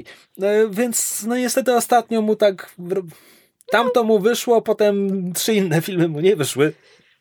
E, tak, e, ale okej, więc to był powód, dla którego byłem zainteresowany. Kolejny powód był taki, że ten film jest zrobiony tak, żeby wyglądać, jakby rozgrywał się w tamtym animowanym uniwersum Bruce'a Tima. To znaczy, on wygląda jak odcinek Justice League Unlimited. Chodzi po, po prostu sylwetki to są te, te klasyczne, gdzie w świecie Bruce'a Tima ludzie mają e, trzy kształty głowy, to znaczy albo to jest kwadratowa szczęka Batmana i Supermana, albo trójkątna kobieca, albo ewentualnie taka trójkątna, tylko trapezoidalna, to, to jest młody dorosły. E, Dzieci też mają trójkątne twarze, jakby ktoś pytał, albo okrągłe. No to w sumie jest trochę więcej kształtów. Wiesz co, śmiejemy się, a prawda jest taka, że jeśli chodzi o animację, jakby stworzenie bardzo prostego, ale natychmiast rozpoznawalnego designu jest jakby ogromną sztuką i Bruce Timm akurat w tym, na tym się bardzo dobrze zna. Tak mówisz, ale kiedy Bruce Wayne i Clark Kent są w cywilu i stoją koło siebie, to trochę trudno ich odróżnić w tych animacjach. Część uroku. E, Odróżnisz, ich- po głosie. e, tak, więc jakby jeśli chodzi o animację, to wygląda dokładnie tak. Mhm. Plus, żeby jeszcze zwiększyć to podobieństwo, trójce, czyli Batmana, Supermana i Wonder Woman e, grają właśnie ludzie z animacji, czyli oczywiście Kevin, Kevin Conroy. Conroy. Szczerze mówiąc, nie pamiętam imion dwójki pozostałych, przy czym przy Supermanie to nie jest takie proste, bo Superman miał w tym uniwersum dwóch aktorów głosowych i w Justice League versus FF To nie jest jest to jeden z nich. Nie, nie, nie, absolutnie. Phil Lamar grał chyba Green Lantern. A, może, przepraszam, po, po komuś. Ja po prostu wiem, że on którąś postać w Justice League podkłada. Nie, nie. Em, w każdym razie, więc tak, więc ten film wygląda jakby był ze świata Justice League Unlimited i tych dziesięciu innych seriali animowanych, które tworzyły wspólne uniwersum i brzmi tak, y, nawet muzycznie. Tu muzycznie pojawia się muzyka z Justice O. League Unlimited. I to tyle. Fabularnie nie chcę do niego pasować, ponieważ e, fabuła tutaj wygląda tak, e, że zaczynamy w odległej przyszłości, tam roku 3000 któregoś, w której legion superbohaterów tłucze się z, e, jak się później dowiemy, członkami Furious Fatal Five. Five. Fatal Five. Too late. E, I w finałowej walce tam e, ci Fatal Five chcą zdobyć ich wehikuł czasu, żeby zrobić cokolwiek. E, I ostatecznie jeden członek Legionu rzuca się, żeby ich powstrzymać, Starboy, i razem z nimi przenosi się do teraźniejszości, ale tam w ostatniej chwili udaje im się, udaje mu się coś zrobić, że oni są uwięzieni w tym wehikule czasu, nie mogą go opuścić. Po czym on na miejscu okazuje się, że cierpi na jakieś schorzenie psychiczne, które w odległej przyszłości łatwo się leczy, lekiem dostępnym w każdej aptece, ale w teraźniejszości go nie ma i on e, zapada na amnezję i nie jest w stanie nikomu wyjaśnić, co tam robi i trafia do Arkham. Hmm. Ponieważ najwyraźniej w tym świecie w Arkham nie są tylko kryminaliści, ale też zwykli pacjenci, co wydaje mi się bardzo złym pomysłem, ale nieważne. Służba zdrowia w Gotham nie działa tak, E, jak służ- powinna. Tak, dokładnie. E, natomiast wehikuł zostaje znaleziony przez Justice League, którzy zaczynają przy nim grzebać, ciekawi tego, co jest w środku I wypuszczają coś, czego i nie wypuszczają coś, czego nie powinni. powinni. Wow. Tak. E, W związku z czym fabuła jest taka, że Justice League najpierw zbiera, zbiera ciełgi od tych członków Fatal Five. Mówię członków, bo ich jest tylko trzech przez znakomitą większość filmu. E, A Starboy jest w Arkham i nie pamięta kim jest, ale w końcu tam widzi w telewizji doniesienia i zaczyna sobie coś przypominać, więc wie, że musi coś zrobić, ale jest taki bardzo zagubiony e, i, i niezrozumiany przez większość filmu. E, I ostatnią główną bohaterką filmu jest Jessica Cruz, która jest najnowszą Green Lanternką, która nawiąże ze Starboyem jakąś bliższą więź, a przy okazji udowodni sobie i innym, że, że faktycznie ma to, co trzeba, żeby być superbohaterką, żeby być Green Lanternką. E, To może najpierw rozprawię się z Wojtkiem, czemu to nie pasuje do serialu. E, W oryginalnym Justice League Unlimited Justice League spotkała Legion Superbohaterów i parę osób było w tej odległej przyszłości i wróciło i nawet zostawili tam Supergirl. I w związku z tym ten film do tego nie pasuje.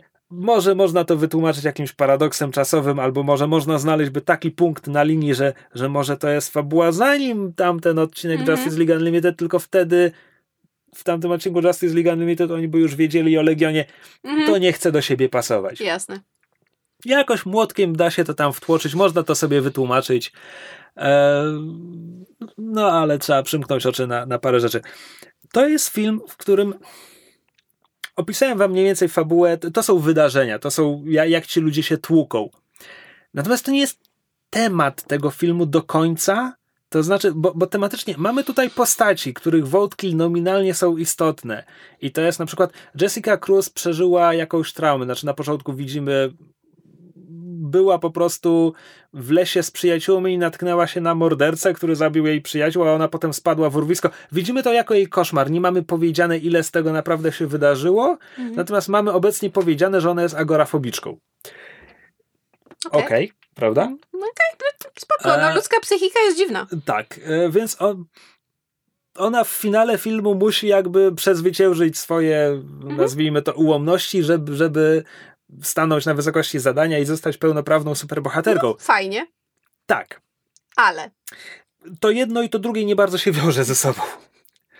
E, Starboy cierpi na amnezję. Potem jeszcze lekarze ze z teraźniejszości dopisują mu, że jest, że jest, e, Jezus Maria, jak to się nazywa? Schizofrenia? E, tak. Mhm. E, tylko, tylko teraz nie bardzo wiem, czy on faktycznie ma schizofrenię, czy im się tylko wydaje, bo on w przebłyskach w No pamięci mówi, że jest z przyszłości, Mhm. dlatego oni. Więc jakby. I znowu, więc on cierpi na jakieś schorzenie psychiczne. I może. I może mógłbym po prostu przyjąć, że to jest część tych postaci, nawet nie charakteru, to nie wpływa na ich charakter, to jest po prostu coś, z czym oni muszą się umierzyć, ale to nie ma wpływu na ich superbohaterstwo. I to i tak jest ogromny krok do przodu dla animowanego świata DC, w którym osoby ze schorzeniami psychicznymi najczęściej są tam po to, żeby obrywać od Batmana. Więc No okej, Jakiś postęp. tylko że przed obejrzeniem filmu miesiące temu widziałem materiał zapowiadający ten film, w którym twórcy mówili do kamery, jaki to jest wielki krok, że oni przedstawią superbohaterów ze schorzeniami i potem mam takie, ale nic z tym nie zrobiliście. Więc o czym my mówimy? Tak jak Avengers Endgame chwalące się, że ma pierwszą kanoniczną postać geja w Marvel Cinematic Tak. Universe. E, I wreszcie, wreszcie e, pośród członków Justice League e, występujących w tym filmie jest również Miss Martian, która przechodzi właśnie okres próbny jest, s- że tak powiem, sparowana z Batmanem, który oczywiście bardzo niechętnie ją szkoli jako tam narwaną nastolatkę i tak dalej. I ona w finale zostaje zaakceptowana jako pełna członkini i znowu mamy takie okej, no bo jest kompetentna, dobra, spoko, ale to znowu to nie jest temat, ani razu się na tym nie skupiliście. W związku z czym zostajemy z tam circa about półtora godzinnym filmem, w którym są postacie, które mają jakieś problemy, ale te problemy im nie przeszkadzają jakby bić się z ludźmi, z którymi muszą się pobić i w finale zatriumfować, tylko nie ma tutaj linii, to nie jest fabuła, to są po prostu rzeczy, które tu są. W związku z czym ostatecznie zostajemy z Worek filmem... pomysłów po prostu. Ostatecznie zostajemy z filmem, który wygląda i brzmi jakby był częścią animowanego świata Bruce'a Tima sprzed 20 lat. E, I okej, to wygląda jak odcinek Justice League Unlimited. Jest po prostu przeciętnym odcinkiem Justice League Unlimited. Absolutnie się cieszę, że go dostałem. Bardzo lubię tamte seriale i to się jakoś tam wpisuje, nawet jeśli do końca nie pasuje. Po prostu nie jest tak dobre, jak być może chciałbym, żeby było. Także można obejrzeć, absolutnie. Prawdopodobnie jest w tej lepszej połowie animowanych filmów DC ostatniej dekady, ale to głównie dlatego, że większość animowanych filmów DC Była z ostatniej gorsza. dekady była. Tak, niestety im jakoś spadła na, na łeb na szyję. Kiedyś to było, że DC w animacjach po prostu wow, potęga, Mm. ale Pamiętam, teraz, bo żeście ale tak wielokrotnie teraz, mówili. E, jakby od lat produkują dużo, nawet nie chłamu, po prostu strasznie przeciętnych nijakich Mhm. rzeczy. Jasne. A Marvel coś produkuje? Marvel w ogóle zrezygnował z No właśnie. pełnometrażowych animacji. Może, może dlatego, może nie ma konkurencji, nie mają z kim konkurować, to poleciało im. Znaczy, wiesz co, może coś w tym jest. Sporo osób jakby pracuje lepiej pod presją. Znaczy, umówmy się, Marvel nigdy nie próbował mocno konkurować. Oni Hmm. wypuścili Ja, garść pełnometrażowych Ja wiem, animacji. nigdy nie słyszałem w, w Ze trzy anime. Marvela. Wiesz Znaczy, co, ale mieli- DC, DC stara się tak trochę eksperymentować co jakiś czas, bo tam mieli tego Ninja Batmana, czy jak to się tam nazywa, to im właśnie wiesz, tam z tym Killing Joke'iem teraz ty mówisz, że ten, ten film stara się nawiązywać do tej oryginalnej, tego, tylko szkoda, że nie eksperymentują z trochę większym sukcesem. No, może. Może.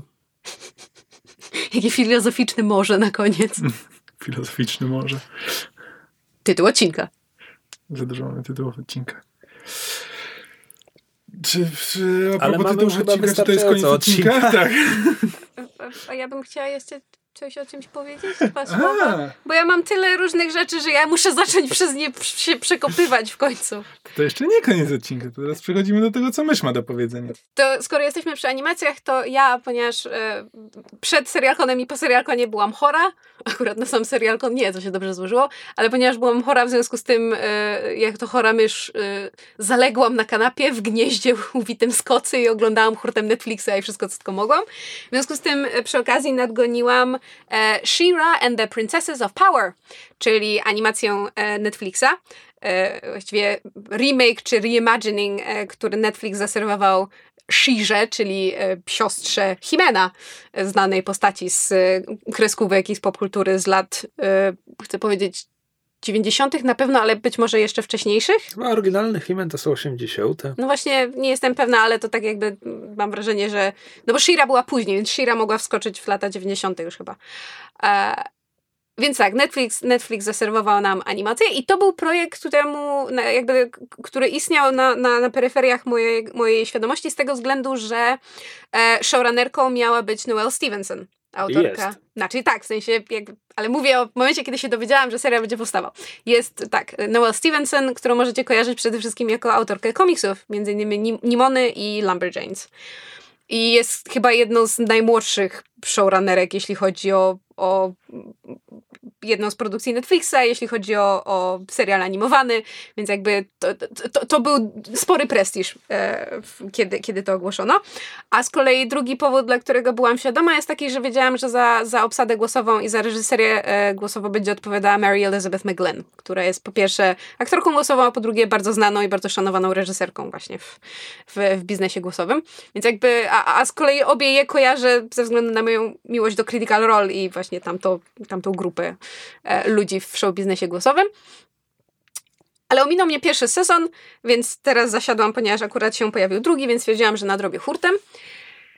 I kurde, jakie to jest sympatyczne. Znaczy ja wiedziałam, bo jakby słyszałam same, właściwie same dobre rzeczy, e, mimo że tam, kiedy pierwsze e, fotosy postaci właśnie Adory slash Shiry się pojawiały, to, to ludzie mieli pretensje, bo jej strój został zmieniony i jakby styl animacji jest bardzo specyficzny. Znaczy, to nie jest Bruce Team, ale moim zdaniem jest gdzieś pomiędzy właśnie taką jakby stylem Bruce'a Tima, a powiedzmy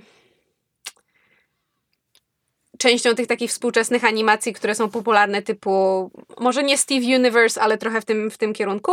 I właśnie bardzo podobnie tak jak, tak jak Steve Universe, czy Gravity Falls, czy The Adventure Time, e, czyli te jakby współcześnie bardzo e, chwalone seriale animowane, które są z jednej strony dla dzieci, a z drugiej strony bardzo dużo też oferują starszym widzom. E, jest to serial jakby niesamowicie e, postępowy i właśnie też bardzo dużą reprezentacją i jakby pisany z myślą o szerokim przekroju e, widowni, zarówno pod względem tego, jakie są, e, jakie są historie i jak, jak, jak bohaterowie się rozwijają, jak się zmienia ich, ich charakter, jak i tego, e, jak sobie, że tak powiem, radzi z, e, nazwijmy to, ze spuścizną Shiry. I tutaj od razu zaznaczam, że ja się nie znam za dużo na jakby kanonie Shiry i tego, co kiedyś było, ponieważ Shirą się nie interesowałam w, w czasach swojej młodości. E, natomiast z tego, co czytałam w internecie, jakby twórcy są świadomi tego, co było kiedyś i umiejętnie z tego, z tego korzystają. No i jakby e, podstawa, e, jakby zarys serialu wygląda tak, że mamy Adorę, e, młodą dziewczynę, która by, była wychowywana przez The Shadow Weaver. Nie wiem, jakie jest polskie tłumaczenie, oglądałam po angielsku. Ogólny zarys serialu jest taki, że mamy naszą główną bohaterkę, Adorę, która jest sierotą wychowywaną e, przez e, The Shadow Weaver, która jest prawą ręką Hordaka. E, który. Na zdrowie. Prawda? Dużo nas. E, który jakby pa panuje żelazną pierścią na planecie. E, piersią? Nie? Piersią? Żelazną piersią panuje. Pięścią na planecie Eth Etheria. E, Etheria? Eternia? Eternia kurde, za dużo nazw. E, oglądałam to dwa tygodnie temu. Um, i, i, I jej najlepszą przyjaciółką jest, jest Katra, która również była wychowywana przez Shadow, Shadow Weavera, Shadow Weaverkę, bo to kobieta. Um, I one są częścią e, organizacji militarnej skupionej wokół Hordaka, czy państwa, trudno określić, które się nazywa The Evil Horde. W sensie znaczy, one ją znają jako horda, ale potem się okazuje, że wszyscy inni nazywają ich The Evil Horde. Więc tak, to dość e, mało subtelne.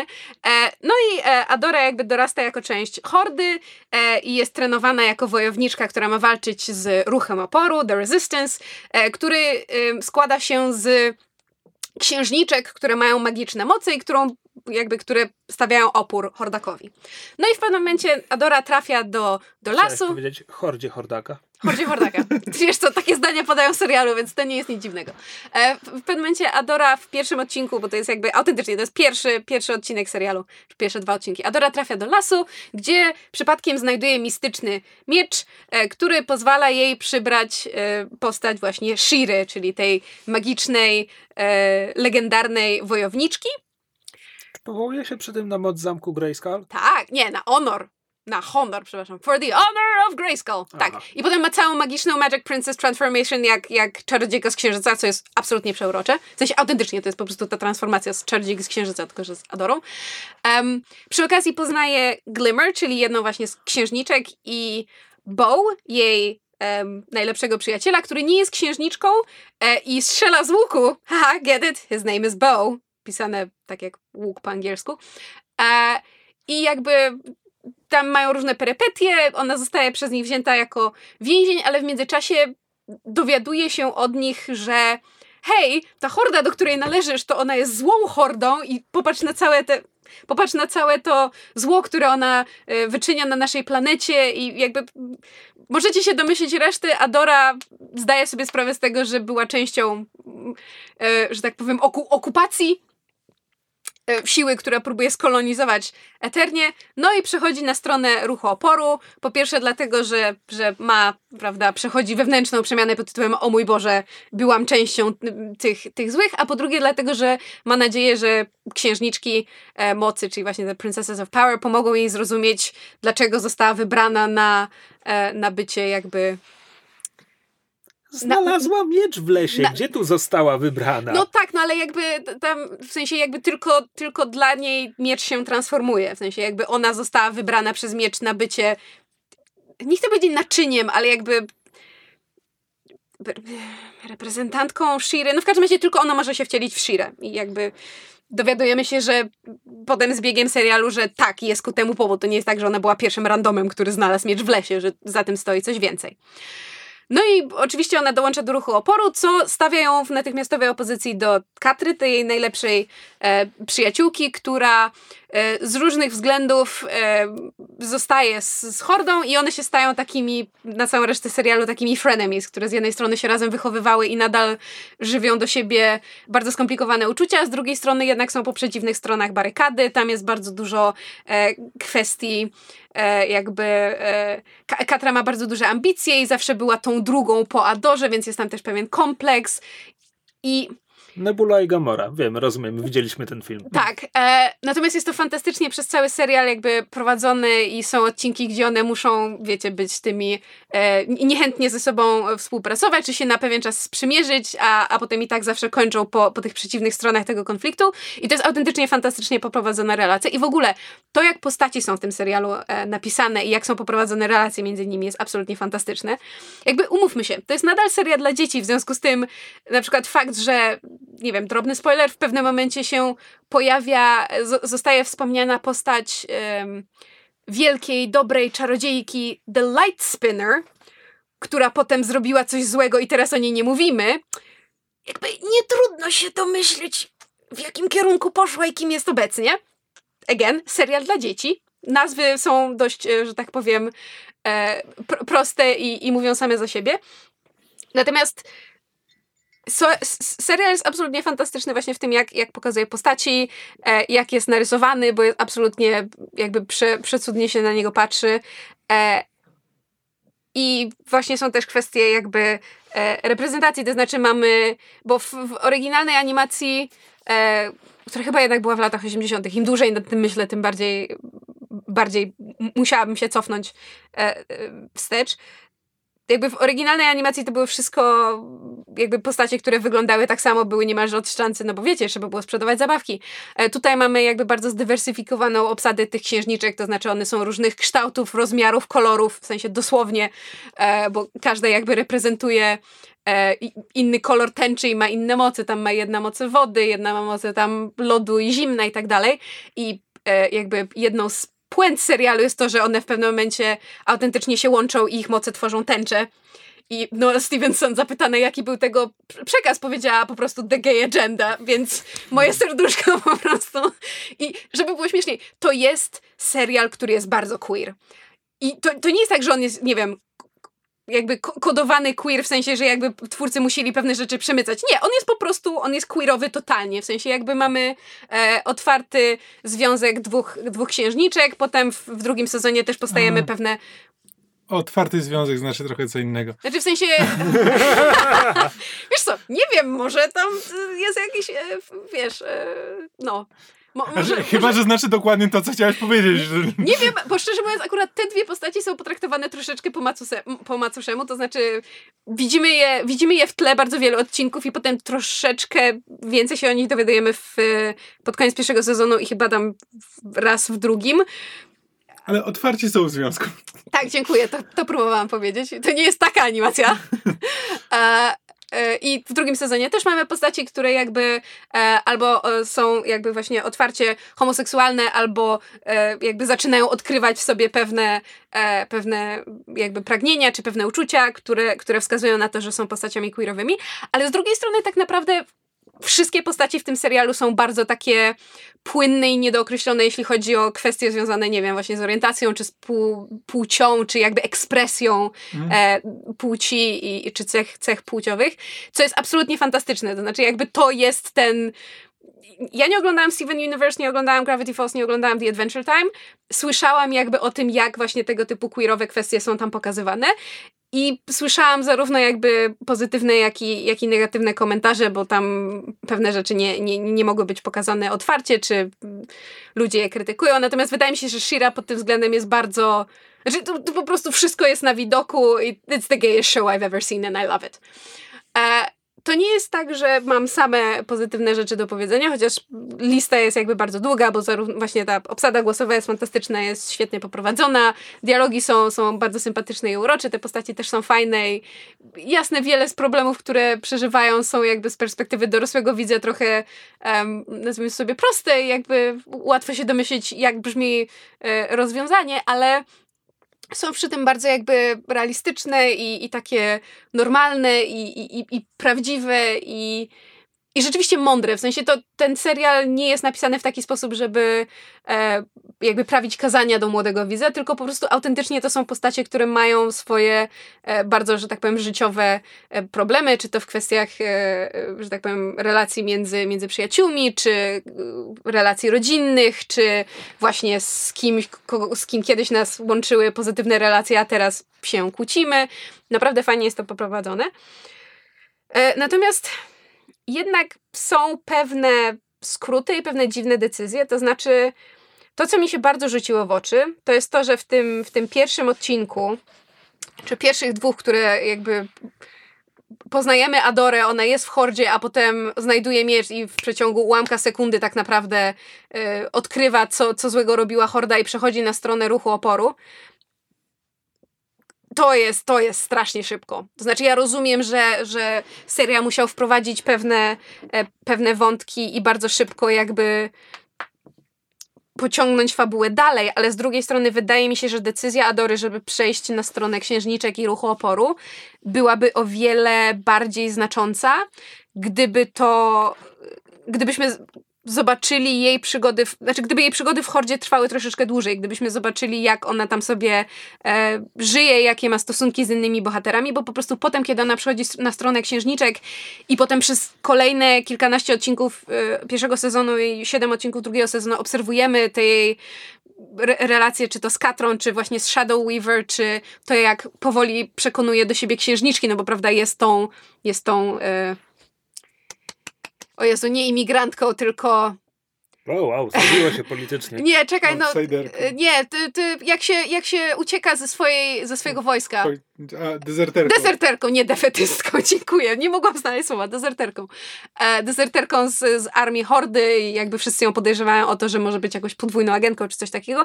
Więc jakby Wydaje mi się, że to wszystko miałoby o wiele większe, większą wagę i, i bardziej by wywoływało w widzu jakieś uczucia, gdyby nie było tak szybko rozwiązane i w sumie potraktowane po łebkach. To, że, że Adora w przeciągu, wiecie, pięciu minut odcinka, gdzie e, widzi jak e, siły hordy e, napadają jedną wioskę, w której spędziła m, mm, pół godziny i widzi jak roboty hordy e, traktują właśnie tych mieszkańców, nagle jej się wszystko odmienia i stwierdza, a to chyba jednak nie tak powinno być, to powinno jakby trwać dłużej, ta jej przemiana, jakby też potem ona bardzo szybko się jakby akceptuje to, że teraz jest po stronie tych dobrych i, i już po niej będzie. Jakby trochę za mało moim zdaniem miała tych, tych wątpliwości i, i, też jakby tej takiej brakowało tej takiej tęsknoty za, za domem i za tym, co znała, zwłaszcza biorąc pod uwagę to, jak na początku była traktowana z wahaniem przez e, bardzo wiele z, z postaci, które poznawała. Tak samo fakt, że zostaje natychmiast przyjęta jakby do świata księżniczek pod tytułem U, znalazłaś magiczny miecz i najwyraźniej jesteś przeznaczoną e, nam z dawien dawna legendarną e, wcieleniem legendarnej wojowniczki Shiry. Super, dołącz do nas. Też jest takie strasznie szybkie i trochę mam wątpliwości, czy, czy, czy powinni byli tak, e, e, tak, tak chopać te siupy, znaczy w sensie tak szybko do tego e, doprowadzić. Co ty sugerujesz? Co się dzieje w tym serialu? I told you it's queer! Uh, tak. Czy to jest jeden problem? Kopają te siupy na lewo i prawo. Cicho. E, to jest jakby jeden problem, który rzutuje potem na całą resztę sezonu, ale kolejne odcinki, w których e, poznajemy te e, kolejne właśnie księżniczki, które potem jakby próbujemy zebrać do kupy, no bo one jakby każda żyje w swoim królestwie i one indywidualnie próbują walczyć z Hordakiem, a jakby serial jest właśnie o, jakby o, o próbie połączenia się mimo różnic i walczenie przeciwko wspólnemu e, wrogowi, więc na tym się potem skupiamy. Natomiast przy drugim sezonie została podjęta bardzo dziwna decyzja, dlatego że Noel Stevenson prezentując jakby pomysł na, na remake Shiry do Netflixa, myślała, że powstanie jeden sezon, a oni jakby w pewnym momencie, po tym jak jakby usłyszeli jej, jej pitch, powiedzieli, że nie zrobimy z tego cztery, jakby cztery arki, cztery sezony. E, że w tym jest pomysł, można to dalej poprowadzić. I miały mieć po 13, 4 arki po, po 13 odcinków. I pierwszy sezon rzeczywiście ma 13 odcinków, tylko że teraz wyszedł drugi sezon i ma 7 odcinków. I jakby to, to nie jest to, że, że potem będzie, wiecie, sezon 2B. Nie, to jest drugi sezon.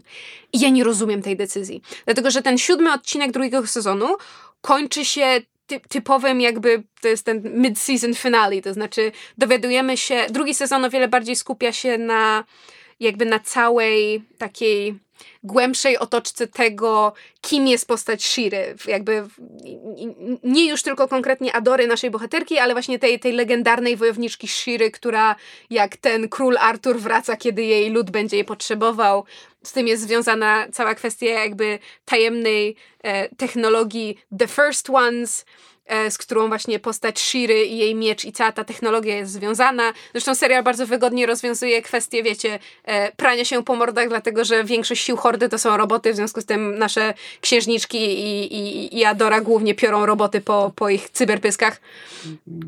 Gendy Tartakowski dopracował to do perfekcji w Samuraju Jacku. Nie, tak, więc jakby to, wiesz, ja nie mam pretensji, doceniam, że, że jakby ta tradycja została zachowana, E, natomiast właśnie drugi sezon o wiele bardziej się skupia na tym, e, jakby kim są the first ones, e, jaki jest szerszy, wręcz jakby taki. Um, nie, nie chcę powiedzieć międzygalaktyczny, ale taki jakby bardziej szerszy, szerszy obrazek, nie tylko na, na Eterni, na tej naszej jednej planecie, gdzie mamy te księżniczki, ale jakby jest jakby szerszy, szerszy kontekst. I ten siódmy odcinek się urywa w momencie, kiedy już mamy się czegoś dowiedzieć i się po prostu urywa. I to jest tak tam tak wyraźnie powinno być coś dalej, że ja kompletnie tej decyzji nie rozumiem. Moim zdaniem to była błędna decyzja. No ale jakby prawdopodobnie dowiemy się dopiero, kiedy wyjdzie trzeci sezon. W sumie nie wiem kiedy. Um, zakładam, że te, że te początek trzeciego sezonu to będzie kontynuacja tego drugiego i autentycznie nie wiem, dlaczego tak zostało to, to poprowadzone. Znaczy, w ogóle mam wrażenie, że Netflix, Netflix dosyć, że bo te e, e, przerwy między sezonami na Netflixie zazwyczaj mają tam pół roku, czasami nawet mniej. To nie jest jakby, to nie są takie sezony rok do roku, tylko... Znaczy, animacje co... w ogóle też pojawiają się szybciej, w sensie tak, że... pomiędzy pierwszym a drugim sezonem Shire minęło kilka miesięcy, pół roku nie może? Wiem, wie, wiem, że cztery ostatnie sezony Voltrona ukazały się, nie wiem, w półtora roku, czy, czy coś takiego. Mm. Tak, że to jest bardziej tak na zasadzie, że żeby nie poświęcać czasu na produkcję całości, to to jest bardziej, to nie są sezony, Pół tylko roku. to są takie połówki sezonów e, podzielone jakby- dla, wiesz, w celach produkcyjnych Tak, bardziej. ale jakby oni od początku planowali mieć cztery sezony po 13 odcinków. Mhm. I po prostu autentycznie się zastanawiam, co stało za tą decyzją, żeby drugi sezon miał 7 odcinków. Czy to jest właśnie kwestia tego, że oni nie wyrobili się z produkcją, czy jakby. Bo fabularnie po prostu, moim Mhm. zdaniem, to się nie sprawdza. No ale może za 4 miesiące będzie sezon, który będzie miał 6 odcinków i okaże się, że tworzy jedną historię z tym Właśnie drugim. to, jest, to jest dokładnie to, o, o czym mówię, że ja po prostu mam wrażenie, że to jest takie produkcyjne dzielenie, że tego, co by było jednym sezonem, jest dzielone na dwa tylko po to, żeby po pierwsze dać sobie czas na produkcję, a po drugie nie wypuszczać wszystkiego naraz, bo mam wrażenie, że Netflix trochę momentami żałuje tej decyzji, żeby wypuszczać wszystko naraz, bo później ludzie nie mają jak o tym rozmawiać. Znaczy, nie, nie wiem czemu to robi, no ale jakby przy Dragon Prince też ewidentnie ten drugi sezon był robiony razem z pierwszym, no bo tam Mhm. przerwa między sezonami to były 4 miesiące. Mm. Nie zrobili drugiego sezonu animacji w 4 miesiące. Tak, ale jakoś przy Dragon Prince mimo wszystko jakby biorąc pod uwagę jak kończy się pierwszy sezon, to jakby czuć ten podział. On nie wydaje się sztuczny aż tak bardzo. Jakby naturalnie drugi sezon jest kontynuacją wątków, ale to jakoś w miarę płynie. Natomiast ten drugi sezon Shiry naprawdę urywa się jakby w, niemalże w pół słowa i to bardzo razi. Bywa. Bywa. A jest tam gdzieś w ogóle książę Adam?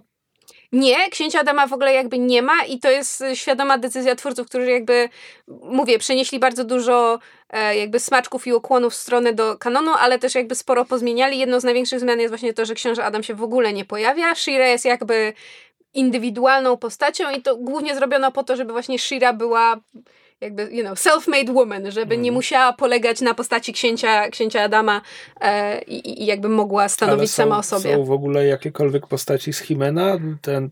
Um, nie pamiętam, jak oni wszyscy się nazywali. Skeletor? Jakby o, oczywiście pamiętam szkieletora, natomiast tego tam, nie wiem, łopatogełbego czy jakkolwiek.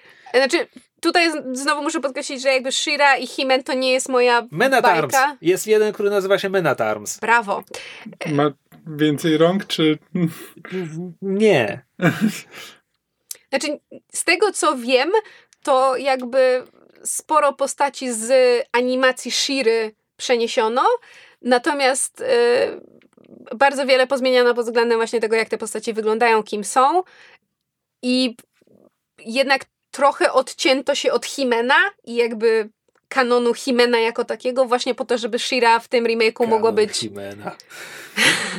Wow, Mena Times to jest po prostu jakiś wujek z buławą. okej. To No dla mnie parą. W każdym No. razie e, bardzo, bardzo, bardzo, bardzo, bardzo, bardzo polecam Shirę and the Princesses of Power. Jest naprawdę szalenie sympatyczne. Nie wiem, e, jak stoi polskie tłumaczenie i nawet nie wiem, czy jest polski dubbing. Zakładam, że tak, no bo te animacje. Nie wiem, czy jest dobre, możecie mi dać znać, czy jest fajne. Natomiast bardzo, bardzo polecam sam serial. E, Jeżeli komuś brakuje właśnie mądrych, e, bardzo sympatycznych, y, rozczulających, zabawnych animacji na dodatek absolutnie przepakowanych wątkami e, queerowymi, czy, czy właśnie z silną reprezentacją, e, czy to kobiet, czy to people of color, e, ludzi najróżniejszych kształtów, rozmiarów i pochodzenia, to autentycznie bardzo, bardzo, bardzo animację polecam. Super. Ja z kolei polecam sobie wpisać, które możecie sobie zacząć od Men at Arms, ale Google też podrzuca różne inne rzeczy, których ludzie szukali. Są to oczywiście inne postaci z kanonu Himena i są po prostu urocze. To jest po prostu, jest King Random, Randor, no, Triclops.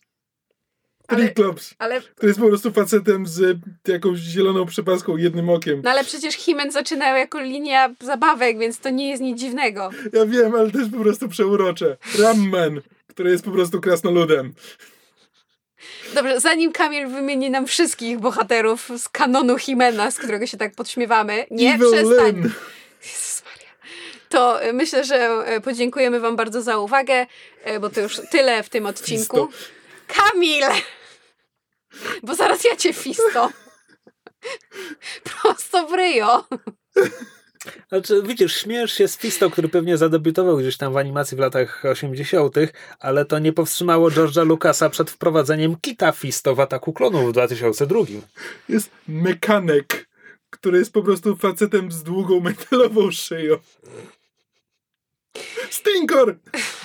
Jeżeli ktoś chciałby dowiedzieć się więcej o Himenie i jak powstał Himen, to zachęcamy do obejrzenia Kamil za odcinka. pół roku będzie ekspertem.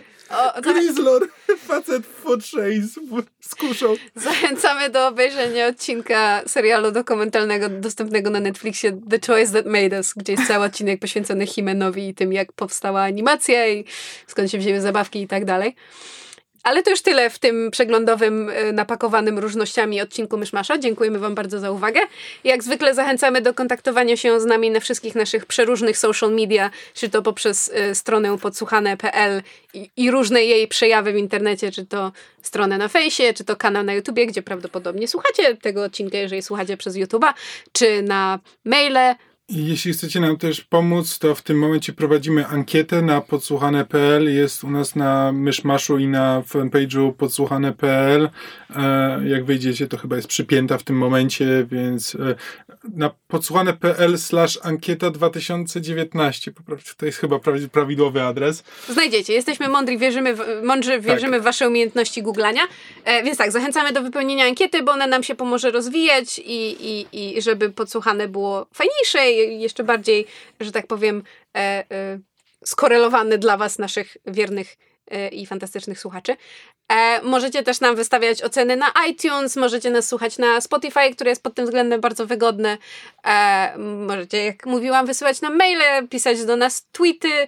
E, i też możecie dołączyć do naszej grupy na Facebooku, gdzie e, bardzo dużo jest fanów podsłuchanej i głównie sesji na podsłuchu, z których jesteśmy bardzo, bardzo dumni i zachęcamy do słuchania i oglądania, bo sesje na podsłuchu są akurat dostępne od tego sezonu e, Ghost Punka, naszego oryginalnego świata. Są dostępne w formacie wideo, więc jeżeli chcecie popatrzeć na nasze pyszczki, to możecie teraz. Może ta playlista powinna się nazywać Sesje na podglądzie na YouTube?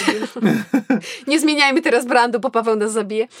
E, I to tyle od nas. Dzięki bardzo za uwagę raz jeszcze i do usłyszenia w Za następnym dwa odcinku. tygodnie to będzie finał tego sezonu.